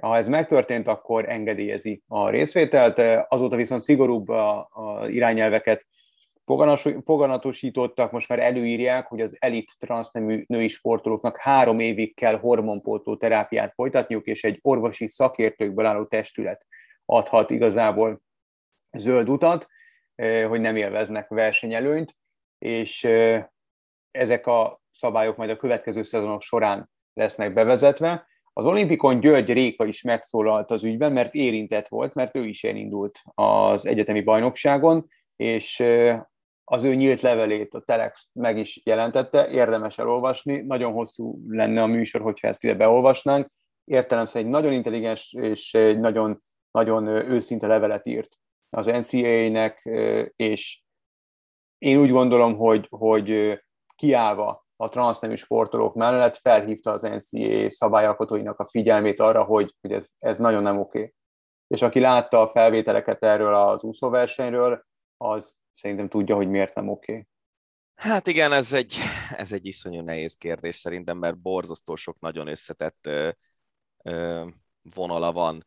Az egyik dolog, amit ugye figyelembe kell venni, az az, hogy mennyire próbálod a transznemű nőknek ugyanazokat a lehetőségeket megadni, mint a nőként is született nőknek. És ebből a szempontból nyilván most mindenkinek megvannak a maga gondolatai valószínűleg a témáról, de az Egyesült Államok az egyik legelfogadóbb ország, mondjuk úgy, hogy próbál lenni bizonyos részei, vagy ilyesmi, mert azért tudjuk, hogy ez nem százszázalékosan igaz. Ott az, hogy a szabályokat próbálják úgy igazítani, hogy, hogy minél inkább inkluzívak legyenek, az egy teljesen megszokott és, és érthető dolog. A másik oldala viszont a dolognak az a, a nőknek, a női sportolóknak az esélyegyenlősége. Egész egyszerűen nem tud szerintem nőként ugyanolyan esélyekkel indulni bizonyos futó, meg bizonyos úszó számokban, egy, mint egy olyan ö, transznemű nő, aki három évvel ezelőtt kezdte el a, a nem váltási procedúráját. Az a 20 pár éves transznemű nő, ő ugye élt mondjuk 18-19 évet férfi testben, férfi edzés munkát tudott elvégezni ez alatt az idő alatt, még nem, nem akarok senkit gyanúsítani, de hogyha ilyen általános dolgot veszünk, akkor férfi doppingszereket kaphatott, hogyha ő úszott abban az uh-huh. időszakban. Tehát mindenféle szempontból ö, előnyben volt, és az az előny, az három év alatt nem tűnik el. És, ö, és hiába kap hormonterápiát, meg hiába esik át műtéten, meg minden, minden hiába, neki lesz egy versenyelőnye. És, és nem tudom, hogy mit lehetne csinálni azért, hogy ezt ezt a versenyelőnyt ezt ne érvényesíthesse a többi női versenyzővel szemben. Szóval ez egy nagyon, nagyon érdekes kérdés szerintem. Nagyon, és nagyon kényes téma, és uh, itt nagyon vigyázni kell szerintem, hogy ki mit mond, és milyen kontextusba helyezi a mondandóját, vagy a véleményét. Uh, én, nem is, én nem ismerek meg nyilvánulni ebben a témában, mert nem akarok senkit megbántani, meg nem is vagyok feltétlenül tájékozott a témában, csak érzéseim vannak, és, és egyfajta gondolatvilágom ezzel kapcsolatban, de amit eddig elmondtál, azzal abszolút egyetértek. Szerintem ez, ez egy nehéz ügy, és nem is tudsz igazságos megoldást tenni. Tehát nem tudsz egyszerre inkluzív is lenni, meg egyszerre a, a verseny tisztaságát is megadni. És ugye nem véletlenül a, a, az, abban az esetben, ami ugye Caster Semenya esete volt, ahol ráadásul nem is transzneműségről van szó, és ő nem is akarta azt, ami velő együtt született, hogy hány éven keresztül tartott, mire, mire sikerült valamiféle megoldást találni, és az is egy eléggé faramuci megoldás, hogy nem tudom, te 400 és 1500 között nem indulhatsz atlétikában. Szóval ez, ezek, ezek nehéz kérdések, és tényleg egyébként nagyon nagyon kevés embert érint személyesen ráadásul a dolog, mert nyilván viszonylag, vagy nem tudom hány transznemű női sportoló van a világban, de valószínűleg azért olyan nagyon sok nincsen. Úgyhogy nem tudom. Ne, de ezek, ezekkel a dolgokkal nehéz mit kezdeni, és szerintem nem is lehet olyan megoldást találni, ami mindenkinek jó. Biztos, hogy nem. Menjünk is tovább. Golf a folytatásban. Köze, egy nagyon szomorú hír, közlekedési balesetben életét vesztette az új mexikói Southwestern Egyetem több sportolója és egy edző, ez egy golfcsapat volt férfi és fiú és lány tagokkal.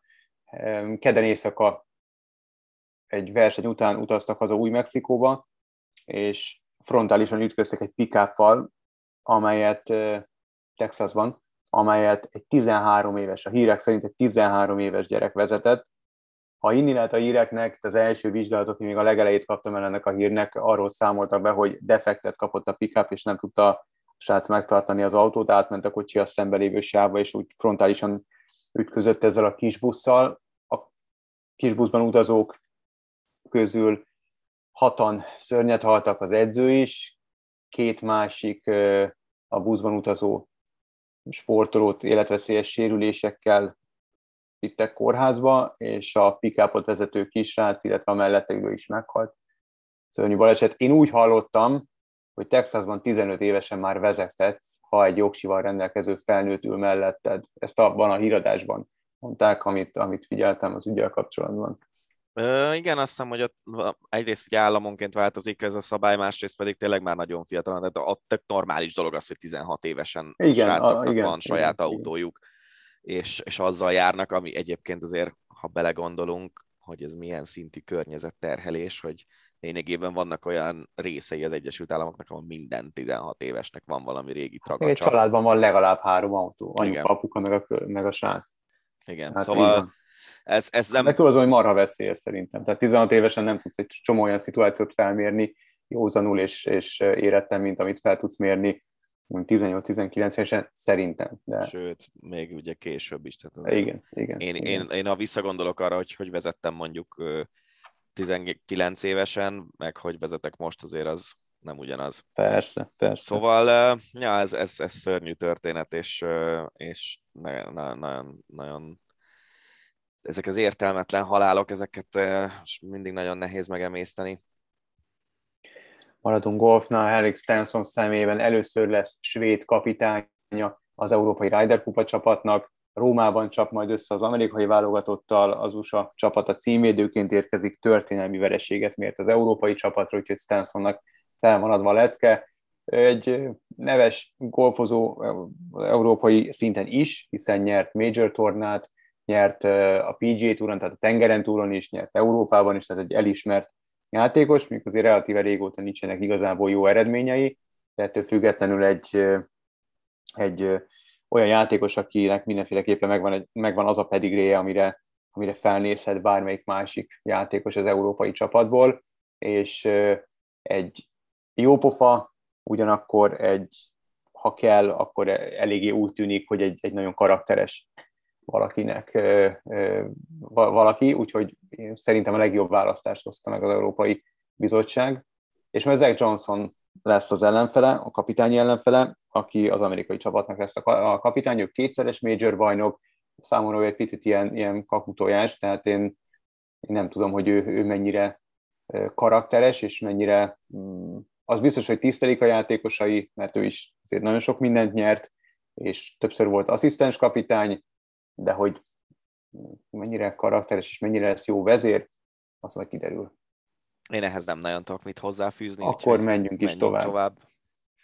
Végül egy tornahír, ugye beszéltünk arról, hogy Iván Kujak tornász egy Z betűt ragasztott a melkasára egy ifjúsági vagy junior tornán, és úgy állt fel a dobogóra az ukrán versenyzőtárs mellé. No, Iván Kujakot, ha minden igaz, akkor egy éves eltiltással fogják díjazni, ezt az Orosz Torna Szövetség koordinátora jelentette be. Ugye ez, ez az ügy, ez egy pár héttel ezelőtt történt, Nemzetközi Torna Szövetség március elején fegyelmi eljárást indított Kujak ellen, és Kujak, valamint az orosz védelmi minisztérium is azt állította, hogy ez a szimbólum azt jelenti, hogy a győzelemért Ugye az orosz tankokra, meg az orosz igen, igen, igen. harcászati gépjárművekre van ki, vagy ráfestve ez az ébetű. Jó, hát az, hogy a szimbólum az mit jelent békeidőben, és mit jelent háborús időben, az nem ugyanaz. Na ja, persze. Úgyhogy e- ebbe a dologba én nem mennék bele. Nem tudom, a múltkor is már elmondtam, hogy, hogy nyilván szörnyű, ami történik, és, és, és nagyon utálom az egészet, de hogyha ő úgy érzi, hogy ő szeretne kiállni az orosz csapatok mellett, mint ahogy mondjuk elmentek ugye nem tudom, 60 ezeren vagy 80 ezeren a Luzsnyikiba erre a Putyin-féle ilyen, nem is tudom, hogy mi, háború, azt hiszem, hogy valami ünneplésnek nevezték hivatalosan a dolgot, ami ugye azért vicces, mert hát nincs nagyon mit ünnepelni. De mindegy ilyen propaganda eseményre, most hogyha ő azt érzi, hogy ő emellett van, akkor felőlem mondja el a véleményét, aztán maximum érdemes megmutatni neki mondjuk a lerombolt kórháznak a fényképét, meg a... Arról azt gondolja, hogy hollywoodi ukránok. képek szerintem. Tessék? Arról biztos azt gondolja, hogy hollywoodi képek. Nem Lehet, hogy ezt gondolja, csak hogy akkor meg az emberiségnek szerintem, mondom, itt is az a feladat, hogy nem eltilt, meg betilt, meg nem tudom mi, hanem nevel és oktat. Hát, De ez az én véleményem. Igen, ezt kibeszéltük múlt héten, úgyhogy már én ez már tudok, vagy szeretnék hozzászólni. Hát ennyi volt erre a hétre az Ácsi. Ezeket a híreket gondoltuk úgy, hogy Danival kibeszéljük és kommentáljuk. Esetleg, ha van olyan hír, amelyet mi kihagytunk, de számotokra érdekesnek tűnik, akkor küldjétek el, és megszakértjük. Hozzászólunk így vagy úgy. Következő adások valamelyikében. Mostanra búcsúzunk. Köszönjük szépen a figyelmet. Rév Danit és Farkasvölgyi Gábort hallottátok. Sziasztok! Ez volt a Hosszabbítás, az Eurosport podcastje. A műsor témáiról bővebben is olvashattok honlapunkon az eurosport.hu.